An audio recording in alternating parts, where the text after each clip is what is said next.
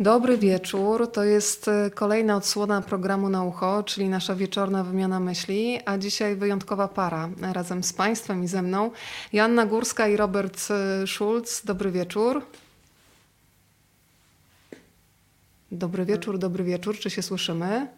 Dobry wieczór. Dobry wieczór.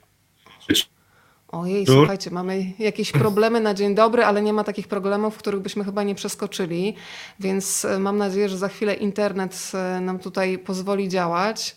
Teraz was widzę dobrze, czy się słyszymy? Słyszymy się słyszymy. cały czas. Słyszymy się. My ciebie słyszymy się. Właściwie cały czas. Tak. Ja przyznaję, że to jest pierwszy raz taka sytuacja, kiedy ja was bardzo kiepsko słyszę, ale jeszcze się tutaj walczę z systemem. Ze swojej strony niewiele mogę zrobić, ale mam nadzieję, że zaraz wszelkie czarne chmury nad nas po prostu przepłyną i będziemy już mogli spokojnie porozmawiać. Skoro mnie słyszycie, to ja dokonam przedstawienia. Proszę dawać znać przy okazji, to jest komunikat do tych wszystkich, którzy są razem z nami, jak Państwo nas słyszą i widzą, żebyśmy mieli tutaj pełną jasność co do jakości technicznej naszego dzisiejszego spotkania. A ja powiem tak, Joannę Górską Państwo doskonale kojarzą jako fantastyczną dziennikarkę, gospodynię programu Nowy Dzień w Polsat News. Jej ukochany człowiek na ziemi siedzi obok, co do tego nie mam najmniejszych wątpliwości. Robert Schulz, biznesmen, podróżnik, człowiek, który prowadzi blog zatytułowany Świat na raty, moja podróż dookoła świata. I dzisiaj porozmawiamy o podróżowaniu, takim podróżowaniu też w głąb siebie. Ja obiecałam, że dzisiaj porozmawiamy na pewno o walce z chorobą nowotworową, ale przede wszystkim o miłości, bo wasza książka Dziad, on silny, my silniejsi dla mnie jest przede wszystkim właśnie historią miłości, która potrafi dać siłę, nadzieję i która pozwala, ta miłość pozwala działać. To słuchajcie, jesteście już no, sporo po premierze, więc powiedzcie mi najpierw o tym momencie, kiedy przyjeżdża paczka z wydawnictwa z książkami. Zazwyczaj ja wiem, że wydawnictwa bardzo mocno i szczelnie pakują książki, więc dotarcie do środka trochę zajmuje, ale już jest otwarte pudło, widzicie książkę i co się dzieje. Zanim się dobraliśmy do tych książek, do tej pierwszej partii, to to trochę trwało. Robert mocował się z taśmami, z różnymi zabezpieczeniami i w końcu zobaczyliśmy naszego dziada. Tak, no to, to był karton w kartonie i, i jeszcze w środku papier i to wszystko było tak szczelnie opakowane, że my byliśmy zniecierpliwieni wręcz, ale to widać na filmiku, który umieściliśmy, że że już chcieliśmy to zobaczyć, ale, ale ta atmosfera jeszcze takiej tajemniczości, tej, tego oczekiwania spowodowała, że jeszcze bardziej czekaliśmy i wreszcie się dobraliśmy do tych książek, to, to wtedy było wzruszenie i popłynęły łzy. To muszę was zapytać jeszcze o te momenty pierwszych recenzji, a nawet nie recenzji, bo ja bardziej myślałam, że musieliście dostać masę listów, maili od ludzi, którzy w waszej książce znaleźli fragmenty swoich przeżyć, bo wy opowiadacie o swojej walce, ale zdaję sobie sprawę, że przy walce z chorobą nowotworową są możliwe przeróżne konstelacje. Rodzice z dzieckiem, dziadkowie z dziećmi, jest mnóstwo osób wspierających, często to jest osoba chorująca i przyjaciel, bo są też osoby, które samotnie przechodzą, myślę, nie mają na przykład partnera obok siebie, przez chorobę, więc zastanawiam się, powiedzcie trochę o takich najbardziej wzruszających reakcjach, które przyszły do was już po wydaniu książki. Co, Weronika, to jest tak, że my, zanim Dziad się pojawiał w księgarniach, zastanawialiśmy się, dla, dla kogo właściwie ta książka jest i doszliśmy na samym początku do wniosku, że to jest dla nas książka, żeby zamknąć pewien rozdział, pewien etap w swoim życiu, zostawić Dziada gdzieś daleko i... Mm, I w ten sposób do tego podchodziliśmy, ale kiedy już Dziad trafił do czytelników, okazało się, że Dziad nagle jest inspiracją, nadzieją dla dziewczyn, które dopiero zaczynają nawet leczenie, gdzie ja byłam przekonana, że absolutnie to nie jest książka dla dziewczyny, która dopiero zaczyna, bo będzie się po prostu bała.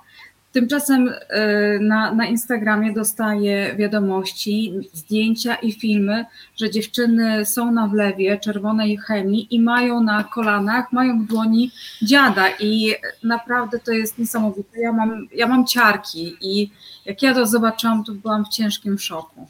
Zresztą razem nad tym się wzruszaliśmy. Rzeczywiście masz siarki, Jasia, to, to znaczy, ja że... też mam. Gęsia no, skórka. Wiesz co, Weronika, ci powiem tak, że ja, ja lubię, bo, bo to też dostaliśmy od, od naszych czytelników, ja lubię, jak mówią, tak jak ty zaczęłaś nasze spotkanie, że to jest książka o miłości. Bo to jest książka, bo to jest książka o miłości, chociaż wcale nie pisaliśmy jej z myślą o tym, że jest to książka o miłości. Ale to jest, to jest książka o miłości trudnej, ale, ale kończącej się happy endem, czyli tak trochę jak, wiesz, jak harlekin, tak? Można by było powiedzieć, ale tak absolutnie nie jest.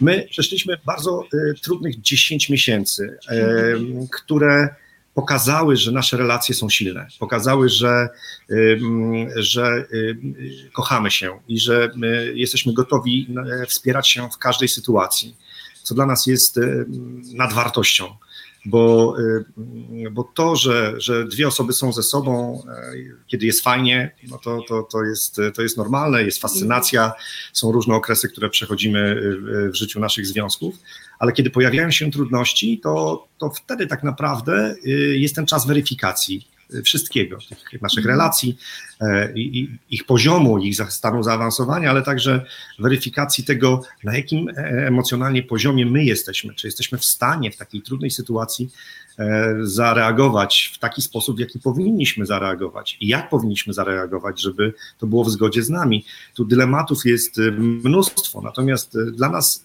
tak naprawdę na koniec tego wszystkiego nie było żadnych dylematów. Kiedy ja dostałem od, od Asi informację, że tego es em es a, o którym jest na początku i Asi rozdziału i mojego, mam raka, no to ja się ani chwili nie zastanawiałem. Ja wiedziałem, że będziemy razem walczyli od samego początku do samego końca i wiedziałem, że jest to wynik naszej miłości, naszego uczucia, ale też tego, że jesteśmy dorosłymi ludźmi, dojrzałymi ludźmi, że nasz związek jest takim związkiem dojrzałym z wyboru, a nie z jakiegoś tam um, potrzeby chwili czy, czy, czy naszego kaprysu. Dołączają do nas kolejne osoby, to jest też ten moment, żeby powiedzieć Państwu, że w każdym momencie tego spotkania możecie je udostępnić u siebie, jeżeli padnie pytanie w jaki sposób, bardzo prosty. Pod tym okienkiem, w którym Państwo nas widzą, są trzy opcje. Można polubić, można skomentować, tym samym zadać pytanie i można udostępnić i ten jeden przycisk spowoduje, że ta rozmowa no. będzie widoczna również dla Państwa, przyjaciół i znajomych, więc można to teraz zrobić. Robert chyba się teraz właśnie tym zajmuje. Tak, tak, tak, tak. Przyłączymy się, żeby, żeby niech nas zobaczą też nasi, nasi znajomi. I, Ale i... słuchajcie, są już pierwsze pytania. Pan Przemysław się zainteresował hashtagiem na koszulkach. O, teraz widać, Silni Sobą, bo pan Przemek zauważył, że jesteście skadrowani do biustu i trudno było rozczytać, ale teraz już jest wszystko jasne. Silni Sobą, no to słuchajcie, skoro w naturalny sposób ten temat się pojawił, to powiedzcie, że książce towarzyszy też kampania. Dzisiaj z ogromną przyjemnością śledziłam filmiki z ludźmi, którzy mają bardzo podobną walkę, jaką wy macie za sobą. I to są tak piękne twarze i piękne historie. Powiedzcie trochę o tym, bo postanowiliście z tego bardzo trudnego doświadczenia mm, znaleźć w nim po prostu sens i puścić taką kulę dobrej energii, żeby dać ludziom, którzy właśnie być może są na początku tej drogi, energię i siłę do walki. Zanim e, e, powiemy o tym, to e, ja e, widzę tutaj też te komentarze i przywitam dwie osoby, które są dla nas ważne, bardzo ważne, które się pojawiły. E, tą jedną osobą jest mama, mama Joasi i drugą osobą jest... Jest Joasia, która teraz się wyświetliła również w komentarzu. I Joasia jest, jest również uczestniczką akcji społecznej Silni Sobą razem ze swoim cudownym mężem Arturem. To nasi przyjaciele, których poznaliśmy właśnie w trakcie leczenia. I od tamtej pory trzymamy się razem, ponieważ bardzo emocjonalnie i, i nas to zbliżyło i nasze podejście do życia jest bardzo podobne. Wartości, które wyznajemy, są bardzo podobne. Aktywności, które uprawiamy, są, są bardzo podobne. Różni nas tylko to, że my mamy dwóch synów po jednym z naszych poprzednich żyć, a Artur z Asią mają dwie śliczne córeczki. Oraz psa. Oraz psa, no, no właśnie. To, to nas różni. Nie mamy z wyboru na razie, ale, ale kochamy psy i, i prędzej czy później będziemy, będziemy go mieli. Ale Asię i Artura zaprosiliśmy do akcji Silni Sobą, aby razem z nami i z innymi parami, bo nas w sumie dziesięć par zdecydowało się wziąć udział w akcji społecznej Silni Sobą, aby pokazać, jak duża siła drzemie w relacji, w miłości, w parze i w momencie, kiedy jesteśmy kochani i czujemy to, że jesteśmy kochani, to jesteśmy bardzo silni i też chcemy pokazać, że inne osoby, które w tej chwili zaczynają swoją drogę i to trudne leczenie onkologiczne, także mogą szukać tej siły w swoich bliskich. To nie musi być mąż, żona, to może być koleżanka, przyjaciółka, mama, tata, siostra, ktokolwiek, kto jest dla nas bardzo ważny, kto jest bliski, kto może nas wspierać, bo razem jesteśmy silni sobą. My zaprosiliśmy dziewięć par, my jako dziesiąta i każda ma no, niesamowitą historię na swoim koncie. Jeśli mielibyśmy opisywać tę historię, to tego czasu, który przeznaczyliśmy, czyli godziny, półtorej, zabrakłoby pewnie, bo, bo każde, każda z tych par to jest oddzielna historia, którą z radością, z przyjemnością poznawaliśmy. Wiele z nich znaliśmy wcześniej, niektóre z nich dopiero poznawaliśmy. Ja tylko powiem, że zdradzę taką naszą drobną tajemnicę. Jasia jest po czwartym poranku, wstaje o trzeciej w nocy, więc jak zaśnie tutaj i zacznie chrapać, to proszę zupełnie nie zwracać na to uwagi. Zdrzemnę i wrócę. Tak, ale, ale, ale wracając, do, wracając do tematu, każda z tych par to jest, to jest przepiękna historia miłości, to jest historia wsparcia, to jest historia tego, jak dwie osoby mogą być silne sobą, że mogą przejść przez każdy największy, największy dołek i mogą pokazać, świadczyć innym, że, że w ten sposób każdy, kto ma, kto jest rozsypany, kto jest rozmazany, rozpłakany na samym początku tej, tej trudnej sytuacji, dziesięciomiesięcznej, dłuższej, może z tego wyjść. I powiem szczerze, że, że te, te wszystkie pary, z którymi się zetknęliśmy przy realizacji akcji społecznej Silni Sobą, były dla nas niezwykłą inspiracją. Ich historię można poznać na, na stronie internetowej naszej książki dziad kropka com kropka pe el, jeszcze o tym o, o stronie powiemy, ale także na, na YouTubie Świat na raty, tam są filmiki, które zrealizowaliśmy i tam, tam w tych krótkich filmikach, o których również wspominałaś, Weronika, to tam można zobaczyć, jak w tych krótkich słowach oni y, biją miłością do siebie. I, i tym, jak oni na siebie patrzą nawet, to widać patrzą, nawet bez słów ja czasami. Bo ja to wszystko nagrywałem razem z, z naszymi kamerzystami, ale, ale to jest, to jest coś, co jest niesamowitą historią i my chcemy pokazać, że, że osoby wspierające się mają bardzo duże znaczenie dla, dla procesu leczenia, że te osoby, które wspierają, które dbają... Robert nam na chwilę zniknął, przynajmniej ja go nie słyszę, niech Państwo dadzą znać, czy Państwo słyszą. Mamy dzisiaj trochę pod górkę, ale sytuacja, o której dzisiaj będziemy mówić, też nie była łatwa i prosta, więc ja się tutaj nie zniechęcam. Pani Klaudia dołączyła. Dobry wieczór. O, jesteście. Powiedziałam, Robert, że książka, której, y, którą stworzyliście, opisuje trudną sytuację. Było pod górkę cały czas, więc dzisiaj też się nie poddajemy, chociaż widzę, że internet próbuje tutaj przejąć stery, ale się tak łatwo nie poddamy. Pani Klaudia napisała. Dobry wieczór. Czytałam książkę piękna i prawdziwa, wzrusza do łez, pełna miłości, prawdziwości. To od razu Wam przekazuję. Kolejne pozdrowienia, słuchajcie. Chylę czoła, pokazaliście Państwo, że istnieje dojrzała miłość, nie mająca nic wspólnego z wiekiem. Udowodniliście, że kochając dojrzale można pokonać wszystko, chorobę, inne zdarzenia losowe, a przede wszystkim zło. Cenne przesłanie w tych dziwnych czasach. Te wszystkie dziękujemy informacje bardzo, od razu do Was płyną. Za te, za te piękne słowa. Ja powiem tylko, żeby, żeby o jest Waldemar, który, który, z którym też się zetknąłem, a który i spędziłem z nim przepiękne chwile na rozmowie o nowotworze płuca, które właśnie Waldemar przeszedł. Niezwykły człowiek, pełen, pełen siły i takiej inspiracji, ale wrócę do, do akcji Silni Sobą jeszcze, ponieważ pokazaliśmy w tej akcji, że te pary, które wykazały się dzielnością, one, one są w różnym wieku. To są, to są pary z różnymi doświadczeniami. Bogusia miała nowotwór żołądka, tak, a, a Ryszard miał nowotwór Jądra. Jądra, tak, czyli tak. I, i, i to są, to są oni, jedno i drugie miało nowotwór. Mamy też wśród par Andrzeja i Martę. Andrzej ma przewlekłą cukrzycę. Bardzo mało brakowało, żeby stracił widzenie w drugim oku. Walka była o to, żeby, żeby to, ten wzrok utrzymał. I, I naprawdę to była walka bardzo trudna, dlatego że on przeszedł ponad trzydzieści operacji oczu. I to były takie operacje, że, że kiedy Andrzej o tym opowiadał, a to jest akurat para, którą, z którą znamy się od wielu, wielu lat, to mieliśmy naprawdę ciarki, bo, bo nikomu nigdy tego nie, nie życzymy. Każda z tych historii jest niezwykła, ale każda na końcu pokazuje, jak silna jest miłość, jak ważne jest wsparcie i jak ważne jest to, że w trudnych momentach jesteśmy ze sobą.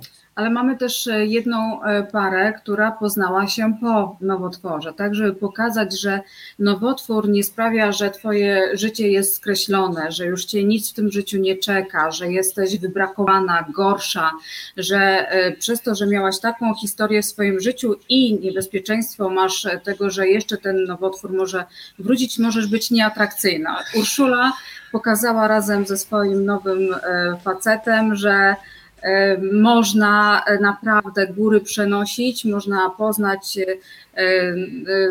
właściwie bliźniaka i pięknie żyć i realizować marzenia. I to też była taka dla nas bardzo wzruszająca historia, aby właśnie dziewczynom pokazać, że po raku jest życie i jest szansa na, na miłość, na podróżowanie, na realizowanie pasji i realizowanie marzeń. Generalnie, jeżeli ktoś jest w trudnej psychicznie sytuacji, zapraszamy na, na stronę internetową, żeby poznać naszych bohaterów, albo do, na YouTube'a. Zobaczcie, ile oni dadzą wam siły. To naprawdę są inspirujące i piękne historie. Czerpcie z tego energię i bądźcie silni nimi, silni sobą, bo to naprawdę pomaga, zwłaszcza w takich trudnych chwilach, których w czasie leczenia jest bardzo, bardzo dużo. Mhm.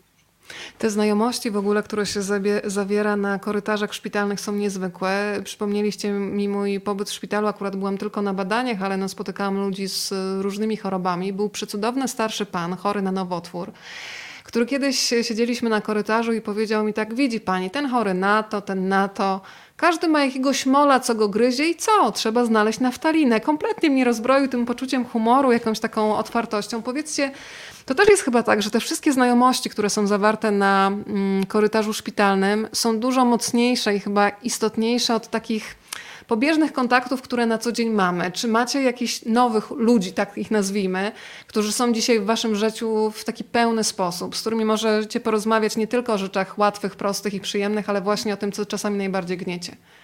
Mamy całą drużynę takich. Takich ludzi, z którymi się rozumiemy bez używania słów, możemy sobie posiedzieć, a każdy wie, o co chodzi, nic nikomu nie trzeba dodatkowo tłumaczyć, ale też musimy przyznać, że mój nowotwór zweryfikował wiele znajomości, takich, które się okazały po prostu przelotnymi, takimi płytkimi, właściwie mało ważnymi w naszym życiu, skoro się nie sprawdziły wtedy, kiedy były bardzo poważny kryzys i my też podchodzimy trochę może samolubnie w tej chwili do tej całej sytuacji, ale mówimy jasno i wyraźnie, skoro nie było ciebie wtedy, kiedy nam było ciężko, to wtedy, kiedy my mamy ten lepszy czas, to też nie ma miejsca dla ciebie. To jest, to jest tak, że, że to polskie takie powiedzenie, że prawdziwych przyjaciół poznaje się w biedzie, to ono miało naprawdę u nas, ono się u nas sprawdziło i, i rzeczywiście było tak,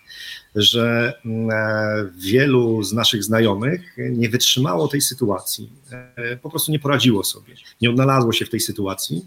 Nie, nie oczekujemy od, od nikogo, że, że wszyscy będą nam chcieli pomagać i tak dalej, bo to nie o to chodzi. Chodzi o takie zrozumienie, chodzi o akceptację, chodzi o, bo czasami o dobre słowa, czasami o to, żeby zapytać, czy słuchaj, czy nie przywieźć ci zakupów na przykład, tak? I, i, i naprawdę... Tutaj e, tu była weryfikacja, to jest to, o czym Jasia, o czym Jasia powiedziała, właśnie połączyła się z... z Chcę poczytać komentarz. Tak, no to masz tutaj. Ale nie przewijasz. Okay, nie przewijasz, no dobrze. I ta sytuacja też spowodowała po pierwsze, że my się z, zaczęliśmy koncentrować na tych ludziach, którzy po prostu są dla nas ważni, na tych, którzy, którzy w tej sytuacji świetnie się odnaleźli, po których nawet nie spodziewalibyśmy się, że, mm. że to zrobią i wiele mieliśmy takich przykładów. Zaskoczyli nas niektórzy bardzo, bardzo pozytywnie, a po drugie bardzo cenne są te znajomości, te kontakty, te, te relacje, które mamy z osobami, które poznaliśmy w trakcie, w trakcie leczenia, o czym Joasia wspomniała. Mamy, mamy sporą drużynę, mamy, mamy dużo osób, z którymi się trzymamy, z którymi mamy kontakt, relacje, wychodzimy na różnego rodzaju aktywności sportowe, ale także poznajemy razem świat i, i to jest, to jest cudowne. Słuchajcie, to muszę was zapytać o to, bo chciałabym, żeby ta nasza rozmowa też była jednak czymś w rodzaju takiej instrukcji obsługi, bo przypominam sobie jedną z imprez, kiedy na raka chorował mój znajomy, to był rak jądra i w pewnym momencie doszło do absurdalnej sytuacji, bo była impreza jeszcze w czasach przedpandemicznych, wszyscy rozmawiali o wszystkim tylko, żeby nie padło słowo rak i w pewnym momencie wydało mi się już tak dziwne, że miałam wrażenie, że ten mój znajomy się udusi tym, co akurat ma w sobie, więc stwierdziłam, dobrze, zapytam, jeżeli nie będzie chciał mówić, po prostu mi nie odpowie, chociaż przy Znaję, że sama nie wiedziałam, jak się zachować, ale powiedziałam, słuchaj, jak ty się czujesz? I nagle jak gdyby pękła tama. On poczuł ulgę, że w ogóle może o tym powiedzieć. E, inna sprawa, nie wiem, czy się ze mną zgodzicie, że cały czas żyjemy w takich czasach, że są jeszcze narządy, o których mówimy bez problemu. Rak piersi, rak macicy, już nawet rak jajnika. Ale na przykład rak jądra w, dla wielu mężczyzn jest uderzeniem w jakąś męskość. I cały czas jakby, nie wiem, to jądro się różniło czymś od ręki, nogi czy krtani, prawda? Że jest jeszcze trudniej o tym mówić. I akurat w tym przypadku okazało się, że zapytanie niezwykłe o zdrowie było jakby uwolnieniem tamy, że to jest mój świat, ja się chcę nim podzielić, ale wiadomo, że nie ma jednej instrukcji obsługi, więc Jasiu, zapytam ciebie z doświadczenia, czego oczekiwałaś, czego nie dostałaś, a co było raniące, nawet jeżeli ktoś z założenia chciał mieć dobre intencje. W książce to jest w bardzo przejmujący sposób napisane, kiedy okazuje się, że czasem to ty musiałaś pocieszać innych. Dochodziło już do absurdalnych sytuacji, a sama tak, potrzebowałaś wsparcia. To, to, to sytuacja, gdzie, znaczy jedna z sytuacji, gdzie, gdzie ja musiałam pocieszać, to koleżanka mi zadała pytanie, co ja zrobię, jak mi się nie uda i umrę. I ja wtedy powiedziałam, no to umrę, tylko że ja nie zakładam, że umrę. Mam nadzieję, że będę żyła jeszcze długo i, i, i szczęśliwie. Rak wcześniej wykryty, że um, są duże szanse, że rzeczywiście, no, że się uda. Co jest na samym końcu tej całej drogi, nie mam pojęcia, ale no nie załamuję się, działam od zadania do zadania, od, od wlewu do wlewu i to było najważniejsze. I chyba dla chorujących najgorsza jest litość, takie współczucie i załamywanie się i częstowanie historiami negatywnymi. Takimi historiami, że a ciocia miała też raka piersi, no już nie żyje, no przegrała. I ja zawsze też mówię, że to nie jest tak, że ktokolwiek przegrywa y, walkę z rakiem. To jest wygrany każdy dzień, każda emocja, każdy uśmiech, każda relacja, każdy dzień, który przeżywamy ze swoimi bliskimi. I kiedy ktoś do mnie pisze, że a moja mama przegrała dwa lata temu, to y, ja odpisuję, a ile czasu trwało leczenie? No sześć lat. Ja mówię, to te sześć lat to jest Wygrała.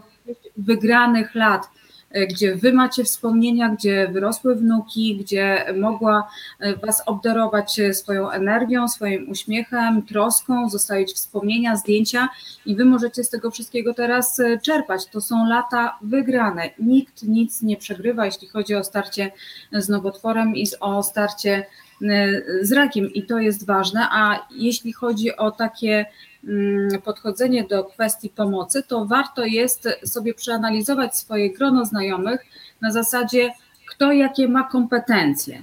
Jeżeli mhm. ktoś absolutnie nie nadaje się do tego, aby spędzić z, wieczór z człowiekiem po wlewie i nie może na to patrzeć, ale zrobi zakupy, proszę bardzo, ale jeżeli ktoś mówi, dobra, zakupy to nie, ale ja z tobą posiedzę, no to ja, z, ja tak miałam z wieloma dziewczynami, kiedy Robert niestety musiał wyjechać, to miałam koleżanki, które no, były ze mną i całą noc czuwały i pilnowały, czy wszystko jest w porządku. I Agnieszka, a zgodzicie się... Paulina, przepraszam, a... A zgodzisz się, Joasiu, że bardzo często jest tak, że dostajemy taki sygnał, jakby co, to dzwoń. Tylko że to jest taka wydmuszka rzucona i chyba ta osoba, która dostaje taki komunikat, nigdy nie potraktuje tego serio, jakby co i zadzwoni, że trzeba jednak wyjść z konkretną pomocą, to o czym mówił przed chwilą Robert, czy nie wiem, zrobić obiad, pojechać na zakupy, że ten konkret w tej sytuacji jest najpotrzebniejszy, bo takie słowo dzwoń, jak będziesz czegoś potrzebować, nie zawsze jest chyba wystarczającym otwieraczem. No my wykorzystywaliśmy. Tak, ale, ale ja się akurat z, z, Weroniką, z Weroniką zgodzę. Myślę, że i z Jasią się też zgodzę, że najmniej ta osoba, która choruje, potrzebuje litości, a najbardziej potrzebuje być traktowana normalnie. Tak, żeby, tak jak my postanowiliśmy sobie, że postaramy się ze wszystkich sił, żeby, żeby ta choroba, żeby to chorowanie nie zmieniło naszych codziennych rytuałów. Oczywiście w miarę możliwości, bo wiadomo, że, że choroba ma swoje determinanty pewne, które musimy, musimy realizować, tak jak ten reżim co, co dwutygodniowy przy pierwszych, przy czerwonych chemiach, później co tygodniowy przy białych chemiach i tak dalej, i tak dalej, i tak dalej, ale, ale postanowiliśmy, że, że postaramy się, żeby, żeby chorowanie nie zmieniło naszego życia na tyle, na ile damy radę. My, my się bardzo cieszyliśmy. Jasia, Jasia nigdy nie chodziła w peruce w, w domu, co powodowało czasami zdziwienie kuriera, który, od którego odbierała paczkę, albo, albo kogoś, kto, kto przynosił nam dostawcy jedzenia na przykład. A czekaj, przerwę ci, bo śmieszna była sytuacja, mianowicie kiedy zamawialiśmy zakupy i ja otwierałam drzwi i byłam zupełnie łysa, to pan nawet potrafił schować mrożonki do zamrażalnika, ale kiedy zaczęły już włosy odrastać, to zostawił w progu i mówię, chyba w takim razie już jest po wszystkim po leczeniu. E... Przepraszam, że ci przerwałam. Tak, ale, ale, ale to takich sytuacji jest generalnie mnóstwo, tak jak w życiu, bo, bo, bo to chorowanie było ważną, chociaż taką częścią naszego życia, którą ja akurat chciałbym zapomnieć. I wracając do, do, do, do tego tematu, tak, ja zgodzę się z tobą, Weronika, że mówienie o tym, jak coś to zadzwoń, jest czymś takim trochę na odczepkę, ale to też dlatego, że ludzie też nie potrafią się znaleźć w sytuacji, to też trzeba uszanować. Nie każdy, nas, nas nikt nie uczy, jak mamy postępować z osobą chorą, jak mamy postępować z osobą wspierającą. Nie, nie uczymy się empatii, co jest w ogóle, ja nie mogę, nie mogę tego zrozumieć, bo powinniśmy się uczyć rzeczy czy umiejętności, które są nam przydatne w życiu. A, a, to, a nie rozmnażania pantofelka, prawda? No właśnie. Mhm. I, i, ten nasz system edukacji jest taki, który, że, że nas tego nie uczy i przez to ci, którzy nie wiedzą, jak się zachować, to też trzeba ich uszanować, ale uszanować również ich gotowość do, do działania. Ci, którzy, którzy z nami przebywają już jakiś tam czas i, i znają nas, wiedzą, wiedzą, jak z nami postępować. Ja, ja powiem tylko tyle, że nie uczą nas też rozmawiać z osobami wspierającymi. Też my o tym bardzo często mówimy, jak ważna rola jest tych osób wspierających i jak ważne jest wsparcie tych osób wspierających, tak, że, żeby one mogły też z kimś porozmawiać, bo, bo tak jak ja jestem facetem, który nie mogłem, ja nie, nie okazywałem ja ani, ani jednego momentu słabości, ja byłem tą silniejszą stroną, żeby ona ze mnie czerpała siłę, ale to nie, nie jest jednoznaczne z tym, że jestem jakimś strasznym twardzielem. Ja to w sobie kumulowałem, żeby móc to później wyrzucić i brak y, możliwości uzewnętrznienia się, czy to w postaci rozmowy, czy to w postaci y, y, wykrzyczenia tego wszystkiego, gdzie, gdzie y, y, ma, mam takich przyjaciół, przy których mógłbym pewnie y, kląć i, i, i krzyczeć i, i po, po prostu trzymaliby mnie za ramię i by to po prostu wystarczyło. Wtedy, wtedy akurat nie miałem takiej, takiej możliwości i takich y, y, to był mój deficyt absolutnie i teraz sobie zdałem, zdaję sobie z tego sprawę teraz z perspektywy e, również pisania książki, bo, e, bo o ile samo pisanie książki e, dla Joasi było czymś, e, z czym e, jakby zmierzyła się również w trakcie trwania choroby, bo pisała e, takiego e, e, anonimowego bloga i później robiła notatki, to dla mnie e, to było To był powrót do, do chorowania, bo to zresztą widać w książce i, i tutaj chcieliśmy też pokazać tę stronę, dlatego tak ona jest skonstruowana, że są nasze dwie historie oddzielnie pisane, że ja chciałem to wszystko wyprzeć, ja nie chciałem do tego wracać. Dla mnie powrót, pisanie tej książki było czymś bardzo bolesnym emocjonalnie. Ja musiałem się z tym, żeby się z tym zmierzyć, ja musiałem sięgnąć do głębi swoich, swoich pokładów psychicznych, I ja, ja nie chciałem pisać tej książki. Ja robiłem naprawdę wszystko, żeby, żeby jej nie pisać. Nie pomagały prośby ani groźby i Joasi, i e, naszej pani Bogusi, cudownej opiekunki naszej z, e, ze strony wydawnictwa, e, ani pani Kasi, która była e, też naszym redaktorem prowadzącym. Nic nie pomagało. E, e, nie pomagało, ale kiedy, kiedy już sam doszedłem do wniosku, że, że czas najwyższy to zrobić, i wiedziałem, że pomoże mi tylko jedno. Pomoże mi to, że, że muszę znaleźć jakąś guszę, jakieś miejsce w kraju, gdzie nie ma internetów, nie ma zasięgu telefonów komórkowych, żeby nic mnie nie rozpraszało, żebym mógł się skupić na pisaniu tej książki. Ja już miałem dużą część tej książki napisaną, ale, ale jeszcze zostało około tam pięćdziesiąt pięć procent. I ja przez tydzień dokończyłem tą książkę, właśnie nie mając kontaktu z Z, ze światem. Miałem ten kontakt tylko z Joasią raz dziennie, no czasami tam dwa razy się zdarzało, i z moim synem Maciejem. I, i to mi wystarczyło, ale ja, ja, ja miałem rygor dnia tak ustalony przez samego siebie, bo wiedziałem, że w tym się odnajdę. szósta czterdzieści pięć pobudka, o godzinie pierwsza kawa, druga kawa, o godzinie ósmej zaczynałem pisać i z przerwami pisałem do, do godziny siedemnastej, osiemnastej, po czym wsiadałem na rower i jechałem do, do pobliskiej wsi, a, a było to w ogóle wszystko na, na naszych pięknych Kaszubach. Jechałem, byłem we Wdzydzach Kiszewskich, tam w, w lokalnym sklepie kupowałem sobie piwo z lokalnego browaru, bo, musia, bo musiałem usiąść przy sklepie, bo tam akurat był internet i tam się łączyłem, łączyłem z... z Joasią, z, z Maciejem, żeby sprawdzić, czy u nich wszystko w porządku i żeby też im powiedzieć, że wszystko w porządku, po czym jechałem z powrotem do swojej głuszy kilka kilometrów rowerem i, i zasypiałem o godzinie dwudziestej pierwszej, żeby znów obudzić się o szósta czterdzieści pięć, ale udało mi się do, do, napisać tą książkę, dokończyć ją, przy czym tam w tym miejscu na, na, na, na Kaszubach powiem szczerze, że dużo łez się polało podczas pisania tej książki. I dobrze, że nikt tego nie widział. Bo Ale nie też bardzo dobrze chyba, Robercie, że one się polały, bo chyba najtrudniejszy jest taki moment, kiedy człowiek ma w sobie emocje, pewnie też znacie taki stan takiego zamrożenia, kiedy wszystko w człowieku krzyczy, a nie mogą puścić łzy i dopiero te łzy są czasami oczyszczające. I Anna, jestem też bardzo ciekawa, czy ta sytuacja, która się wydarzyła, też zmieniła coś w tym, bo to jest bardzo trudne, sama mam z tym problemy, żeby na przykład poprosić wprost o pomoc. Czy ty się tego nauczyłaś, żeby właśnie formułować komunikaty takie, tak, potrzebuję pomocy w tym konkretnym momencie, bo mówimy cały czas o tej relacji, że ci, którzy chcą pomóc, nie bardzo wiedzą jak, więc wysyłają takie sygnały świetne, że jesteśmy gotowi, ale nie wiemy jak.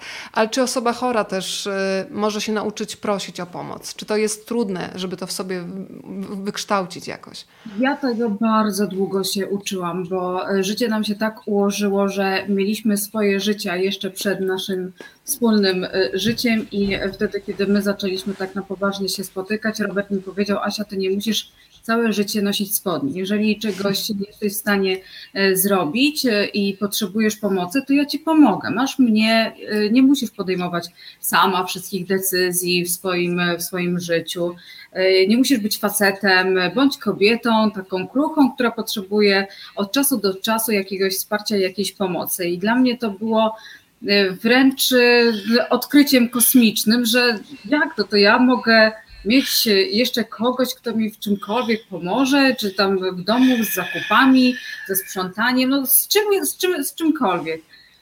I Robert mnie tego nauczył, a później, kiedy, kiedy zachorowałam i bardzo prosiłam też w pracy, aby szefostwo traktowało mnie normalnie, abym nie miała jakiejś taryfy ulgowej w związku z tym, że, że jestem chora, to może ode mnie się mniej oczekuje. Ja prosiłam, żeby traktować mnie zupełnie normalnie, ale przez to, że my chcieliśmy normalnie żyć, to mieliśmy też normalne potrzeby przebywania z ludźmi i wtedy, kiedy ja potrzebowałam, żeby ktoś do mnie przyjechał, to ja pisałam do dziewczyn. Mówiłam: słuchaj Paulina, jakbyś mogła, to, to wpadnij, Laura, przyjeżdżaj, Agnieszka, Luba przyjeżdżała. Naprawdę bardzo dużo koleżanek, na które mogłam liczyć. Mało tego, wtedy, kiedy zdarzyło się, że Roberta nie było, a trzeba było Kacpra zawieźć na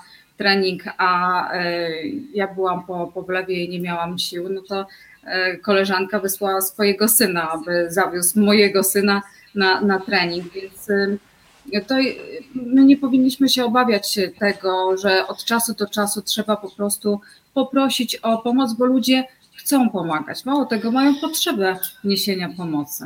A tak, w ludziach jest bardzo dużo dobra. My tego dobra nie dostrzegamy bardzo często i powinniśmy nauczyć się również to dostrzegać. Tak jak wcześniej wspomniałem, ludzie często, nasi znajomi, przyjaciele, koledzy, koleżanki po prostu nie wiedzą, jak nam pomóc, bo, bo nikt ich tego nie uczy. W związku z tym powinniśmy ich trochę odważyć i, i sami im pokazać, jak, jak, to, jak to powinno być. Nie bójmy się tego, nie bójmy się poprosić o pomoc, nie bójmy się poprosić o choćby rozmowę, o dobre słowo, o, o to, żeby, żeby ktoś z nami przez chwilę pobył, bo, bo to są takie proste rzeczy, to, to, to nie jest żaden rocket science, tylko po prostu my potrzebujemy być blisko, bo z natury jesteśmy zwierzętami stadnymi. Jak się sami zamykamy w tym wszystkim, to od razu tracimy psychicznie. My musimy się trochę tym wszystkim, jak, tymi emocjami, które towarzyszą chorowaniu, podzielić. I jeżeli to zrobimy, wystarczy naprawdę czasami tylko być. Wystarczy odebrać telefon, wystarczy przyjechać na, na kawę, na pogaduchy, na, na to, żeby, żeby po prostu posiedzieć. Dla... Nawet wtedy, kiedy um, ja prosiłam, żeby dziewczyny przyjeżdżały, to zdarzyło się, ta, zdarzało się tak, że ja po prostu zasypiałam w czasie takiego spotkania. Dziewczyny sobie tak odpalały ne- Netflixa i oglądały serial albo jakiś, jakiś film, a ja po prostu sobie zasnęłam na, na chwilę i nikt nie robił żadnych wyrzutów, a dziewczyny mówiły, że, że to nawet fajne. A ja w tym czasie, kiedy, kiedy Joasia była z koleżankami, kiedy, kiedy byłem, bo też były takie sytuacje, no to ja mogłem wtedy wyjść na, na spacer, trochę przewietrzyć głowę, mogłem pójść po zakupy, mogłem zrobić inne ważne, ważne rzeczy i, i, i ta, ta pomoc taka, taka elementarna, taka, taka podstawowa, ona naprawdę jest, jest ważna, bo, bo to jest dziesięć miesięcy, razy trzydzieści średnio dni, razy dwadzieścia cztery godziny, to naprawdę jak to wszystko przemnożymy, to to jest bardzo duża ilość czasu, który, który musimy przeżyć. Każdy dzień to jest trochę tak pewnie jak, jak służba wojskowa czy, czy odbywanie kary, że się tam tak jak na filmach robią, nie? Że się takie kreski codziennie stawia. Cztery i piąta skreśla. Tak, my może takich kresek nie robiliśmy, ale byliśmy od jednej chemii do, do drugiej chemii, najpierw te czerwone, później, później białe, było takie odliczanie. Dla nas bardzo ważne było utrzymanie tego reżimu, ponieważ Jasia musiała mieć dobrą krew, żeby mogła mieć kolejny wlew. Brak, słaba krew i brak wlewu było jednoznaczne z tym, że przedłużamy o tydzień. A jeżeli to się zdarzy jeszcze raz, to o kolejny tydzień, czyli to już jest, to już jest te, te dziesięć miesięcy się przedłuża nie w dziesięć miesięcy, tylko w dziesięć i pół albo w jedenaście.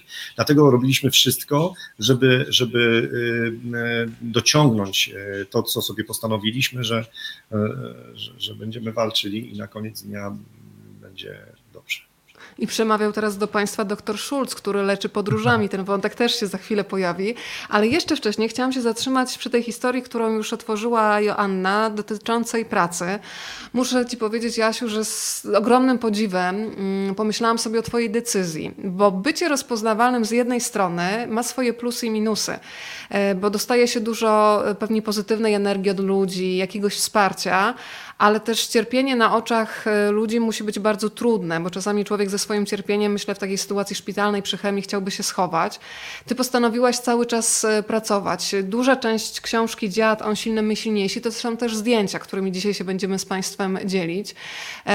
Pokażę jedno z nich, to, które dla Ciebie musi być na pewno bardzo trudne, bo myślę sobie, że kiedy wchodzisz do garderoby z ogoloną głową, żeby za chwilę założyć perukę i widzowie nawet nie mają pojęcia, z czym ty się mierzysz, więc zastanawiam się, jak ten moment przejścia, co się działo w twojej głowie, w twoich emocjach, kiedy przychodzisz do studia i tak naprawdę zakładasz uśmiech dla widzów, jesteś super profesjonalna, zarażasz dobrą energią, no a w sobie masz coś, takie piekło, które przeżywasz, ale z drugiej strony zdaję sobie sprawę, że też praca być może była terapią, bo pozwalała ci tę głowę odłączyć od choroby, a włączyć w taki tryb zadaniowy. Jak to wyglądało? Powiedz proszę. To, Weronika, to było tak, że y, ja w pracy, dzięki temu, że pracuję naprawdę z cudownymi ludźmi, miałam bardzo duże grono osób, które wszystko wiedziały, y, znały moje emocje i y, nikt się nie użalał y, i rozmawialiśmy normalnie o tym, co się dzieje w moim mhm. życiu.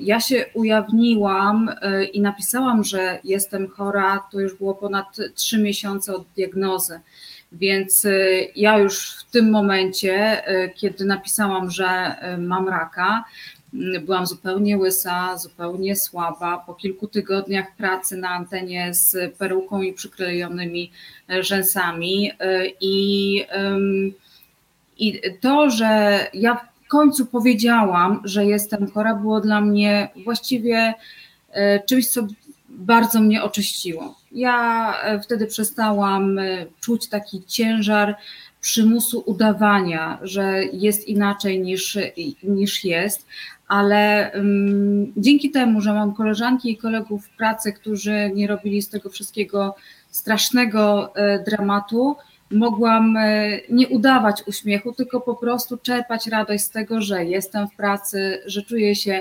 normalnie, że czuję się na tyle dobrze, aby rzeczywiście rzecz, rzetelnie poprowadzić poranny program, aby powiedzieć widzom: dzień dobry, zapraszam na Nowy Dzień z Polsat News. Dla mnie to było niesamowite, kiedy miałam taką jedną dłuższą przerwę od, od operacji do, do, do rozpoczęcia radioterapii i przeszłam przez bramki pracy, to musiałam aż kusnąć, bo to były tak niesamowite emocje, że jestem po tych, to, to, to był ponad miesiąc nieobecności w pracy, że aż mnie ścięło z nóg. Ja wtedy byłam najszczęśliwsza na świecie, że wsiadam do, do auta, jadę do pracy. Mało tego, wtedy już postanowiłam wchodzić na antenę bez peruki, z bardzo krótkimi włosami, z takim jeżykiem i to też były niesamowite emocje, bo ja ciągle na krześle miałam perukę, że w razie co, o to jest to, ten moment, że w razie co, to nawet w ostatniej chwili po prostu założę perukę na głowę.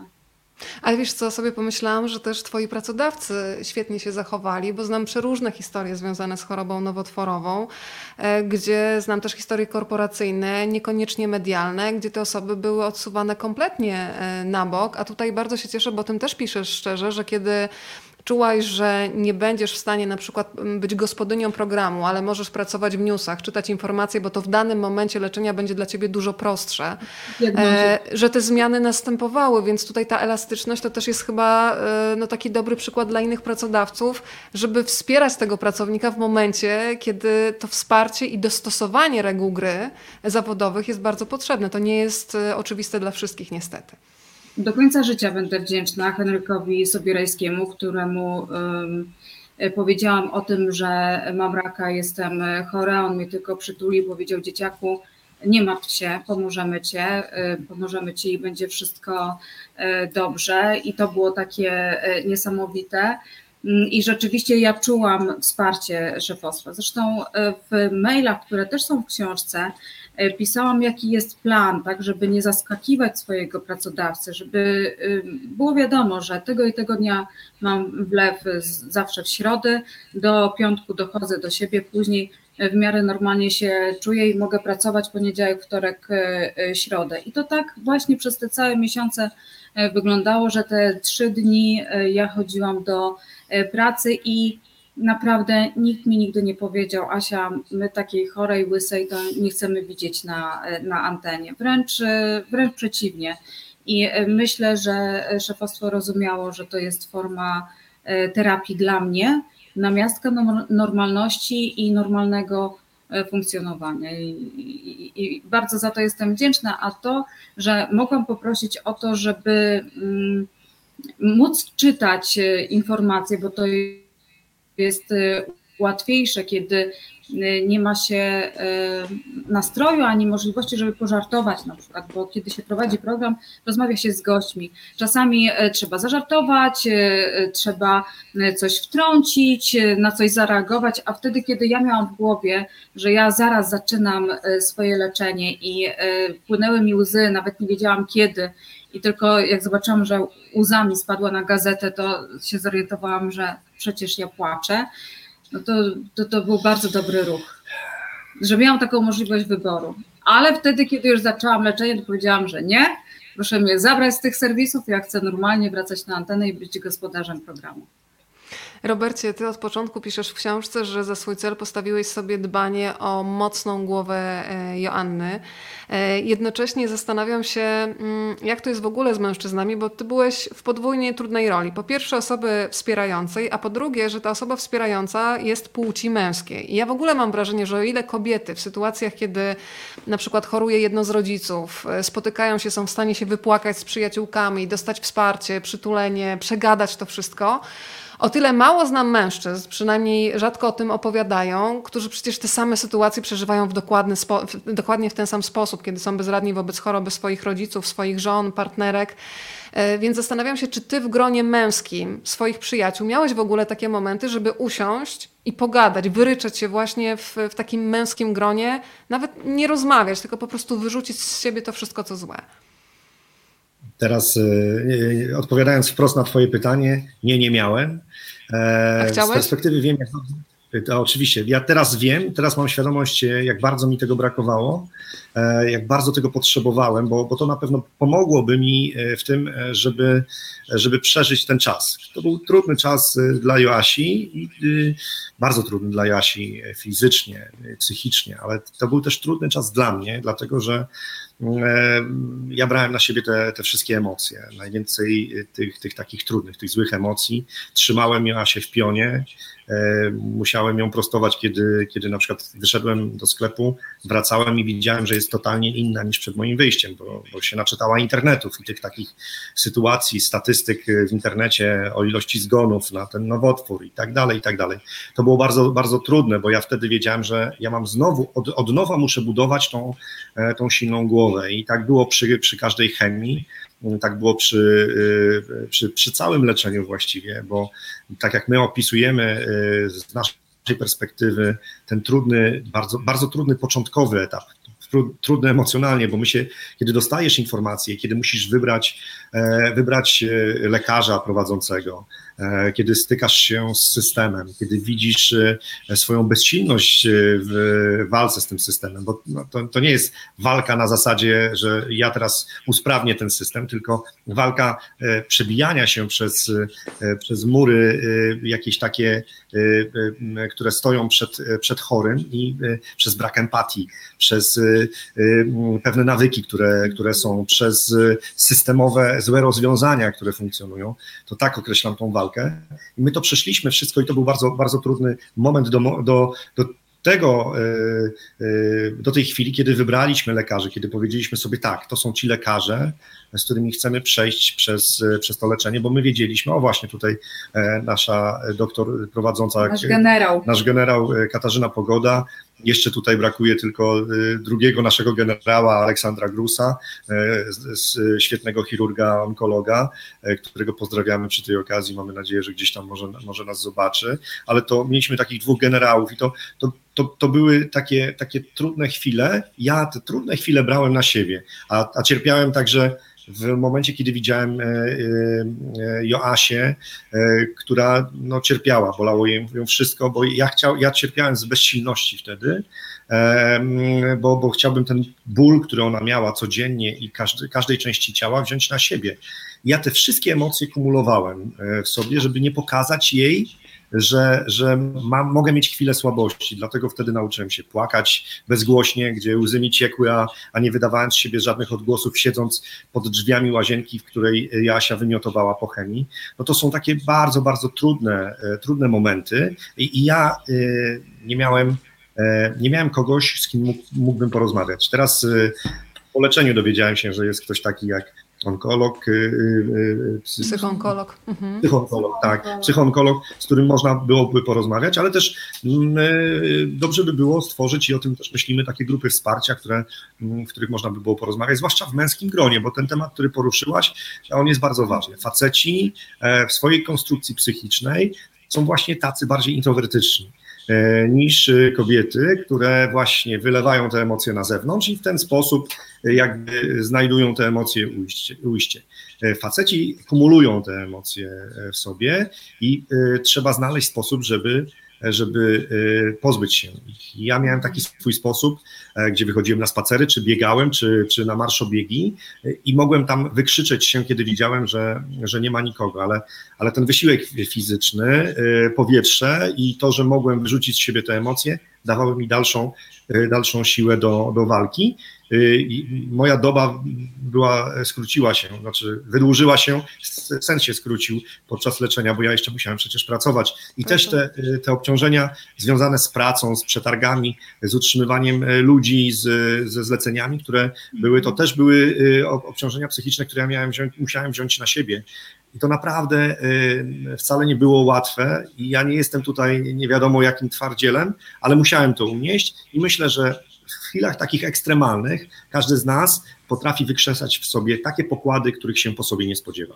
Ale to, co jest istotne, to też, aby mm, społeczeństwo miało świadomość tego, że wtedy, kiedy choruje jedna osoba, tak naprawdę choruje absolutnie cała rodzina. I u nas było tak, że wszyscy koncentrowali się tylko na mnie. Ja byłam w centrum, wszyscy się interesowali, jak ja się czuję, co ja myślę, co mnie boli, czego ja potrzebuję. Robert takich pytań nie miał i to jest to, na co chcemy zwracać uwagę, aby kiedyś, jeżeli w waszym, już się kieruję do tych, którzy nas oglądają, jeżeli w waszym środowisku coś takiego się wydarzy, że ktoś zachoruje, to zwróćcie uwagę na tę drugą połówkę, która też cierpi, też ma ciężko i też potrzebuje przynajmniej przytulenia i bycia z tą osobą i powiedzenia: słuchaj stary, jakby co, to wiesz. I to, to nawet to dzwoni, wystarczy, to, tak. to dzwoni. Ale Robert jest taki, żeby zadzwonił.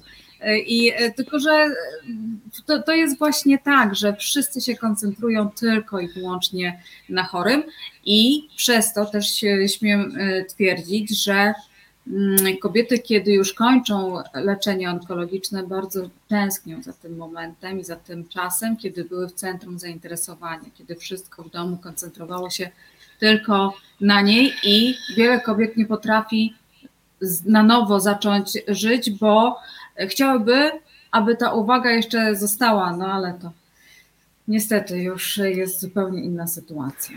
To są, słuchajcie, takie bardzo skomplikowane emocjonalne sytuacje, kiedy, i to pewnie znają wszyscy, którzy uczestniczyli w chorobie czy rodziców, czy bliskich, nowotworowej albo innej przewlekłej chorobie, że budzą się też w człowieku takie uczucia, które od razu chcemy wykasować, bo one są nie, nieładne w naszym takim mniemaniu. Nieładne dlatego, że jakby dopominamy się jakąś przestrzeń dla siebie, prawda? Czy, Robert, miałeś takie momenty takiego buntu, złości, gdzie ja jestem w tym wszystkim, ale pytam o to tylko dlatego, żeby ludziom pokazać, że to jest chyba normalne i żeby też siebie za to nie karcić, tylko dać sobie przeżyć no, rodzaj jakiejś takiej żałoby, że jakaś część nas na chwilę musi zostać odłożona i mimo, że kochamy najmocniej na świecie, to czasami się budzi taki bunt i doskonale też pamiętam jakieś takie sytuacje ze swojego życia, gdzie nagle było hej, ale gdzie ja jestem? Że ta druga strona też nagle prosi o tą uwagę, ale od razu się chce skarcić, jak ja mogę w ogóle tak myśleć, kiedy moja ukochana osoba cierpi.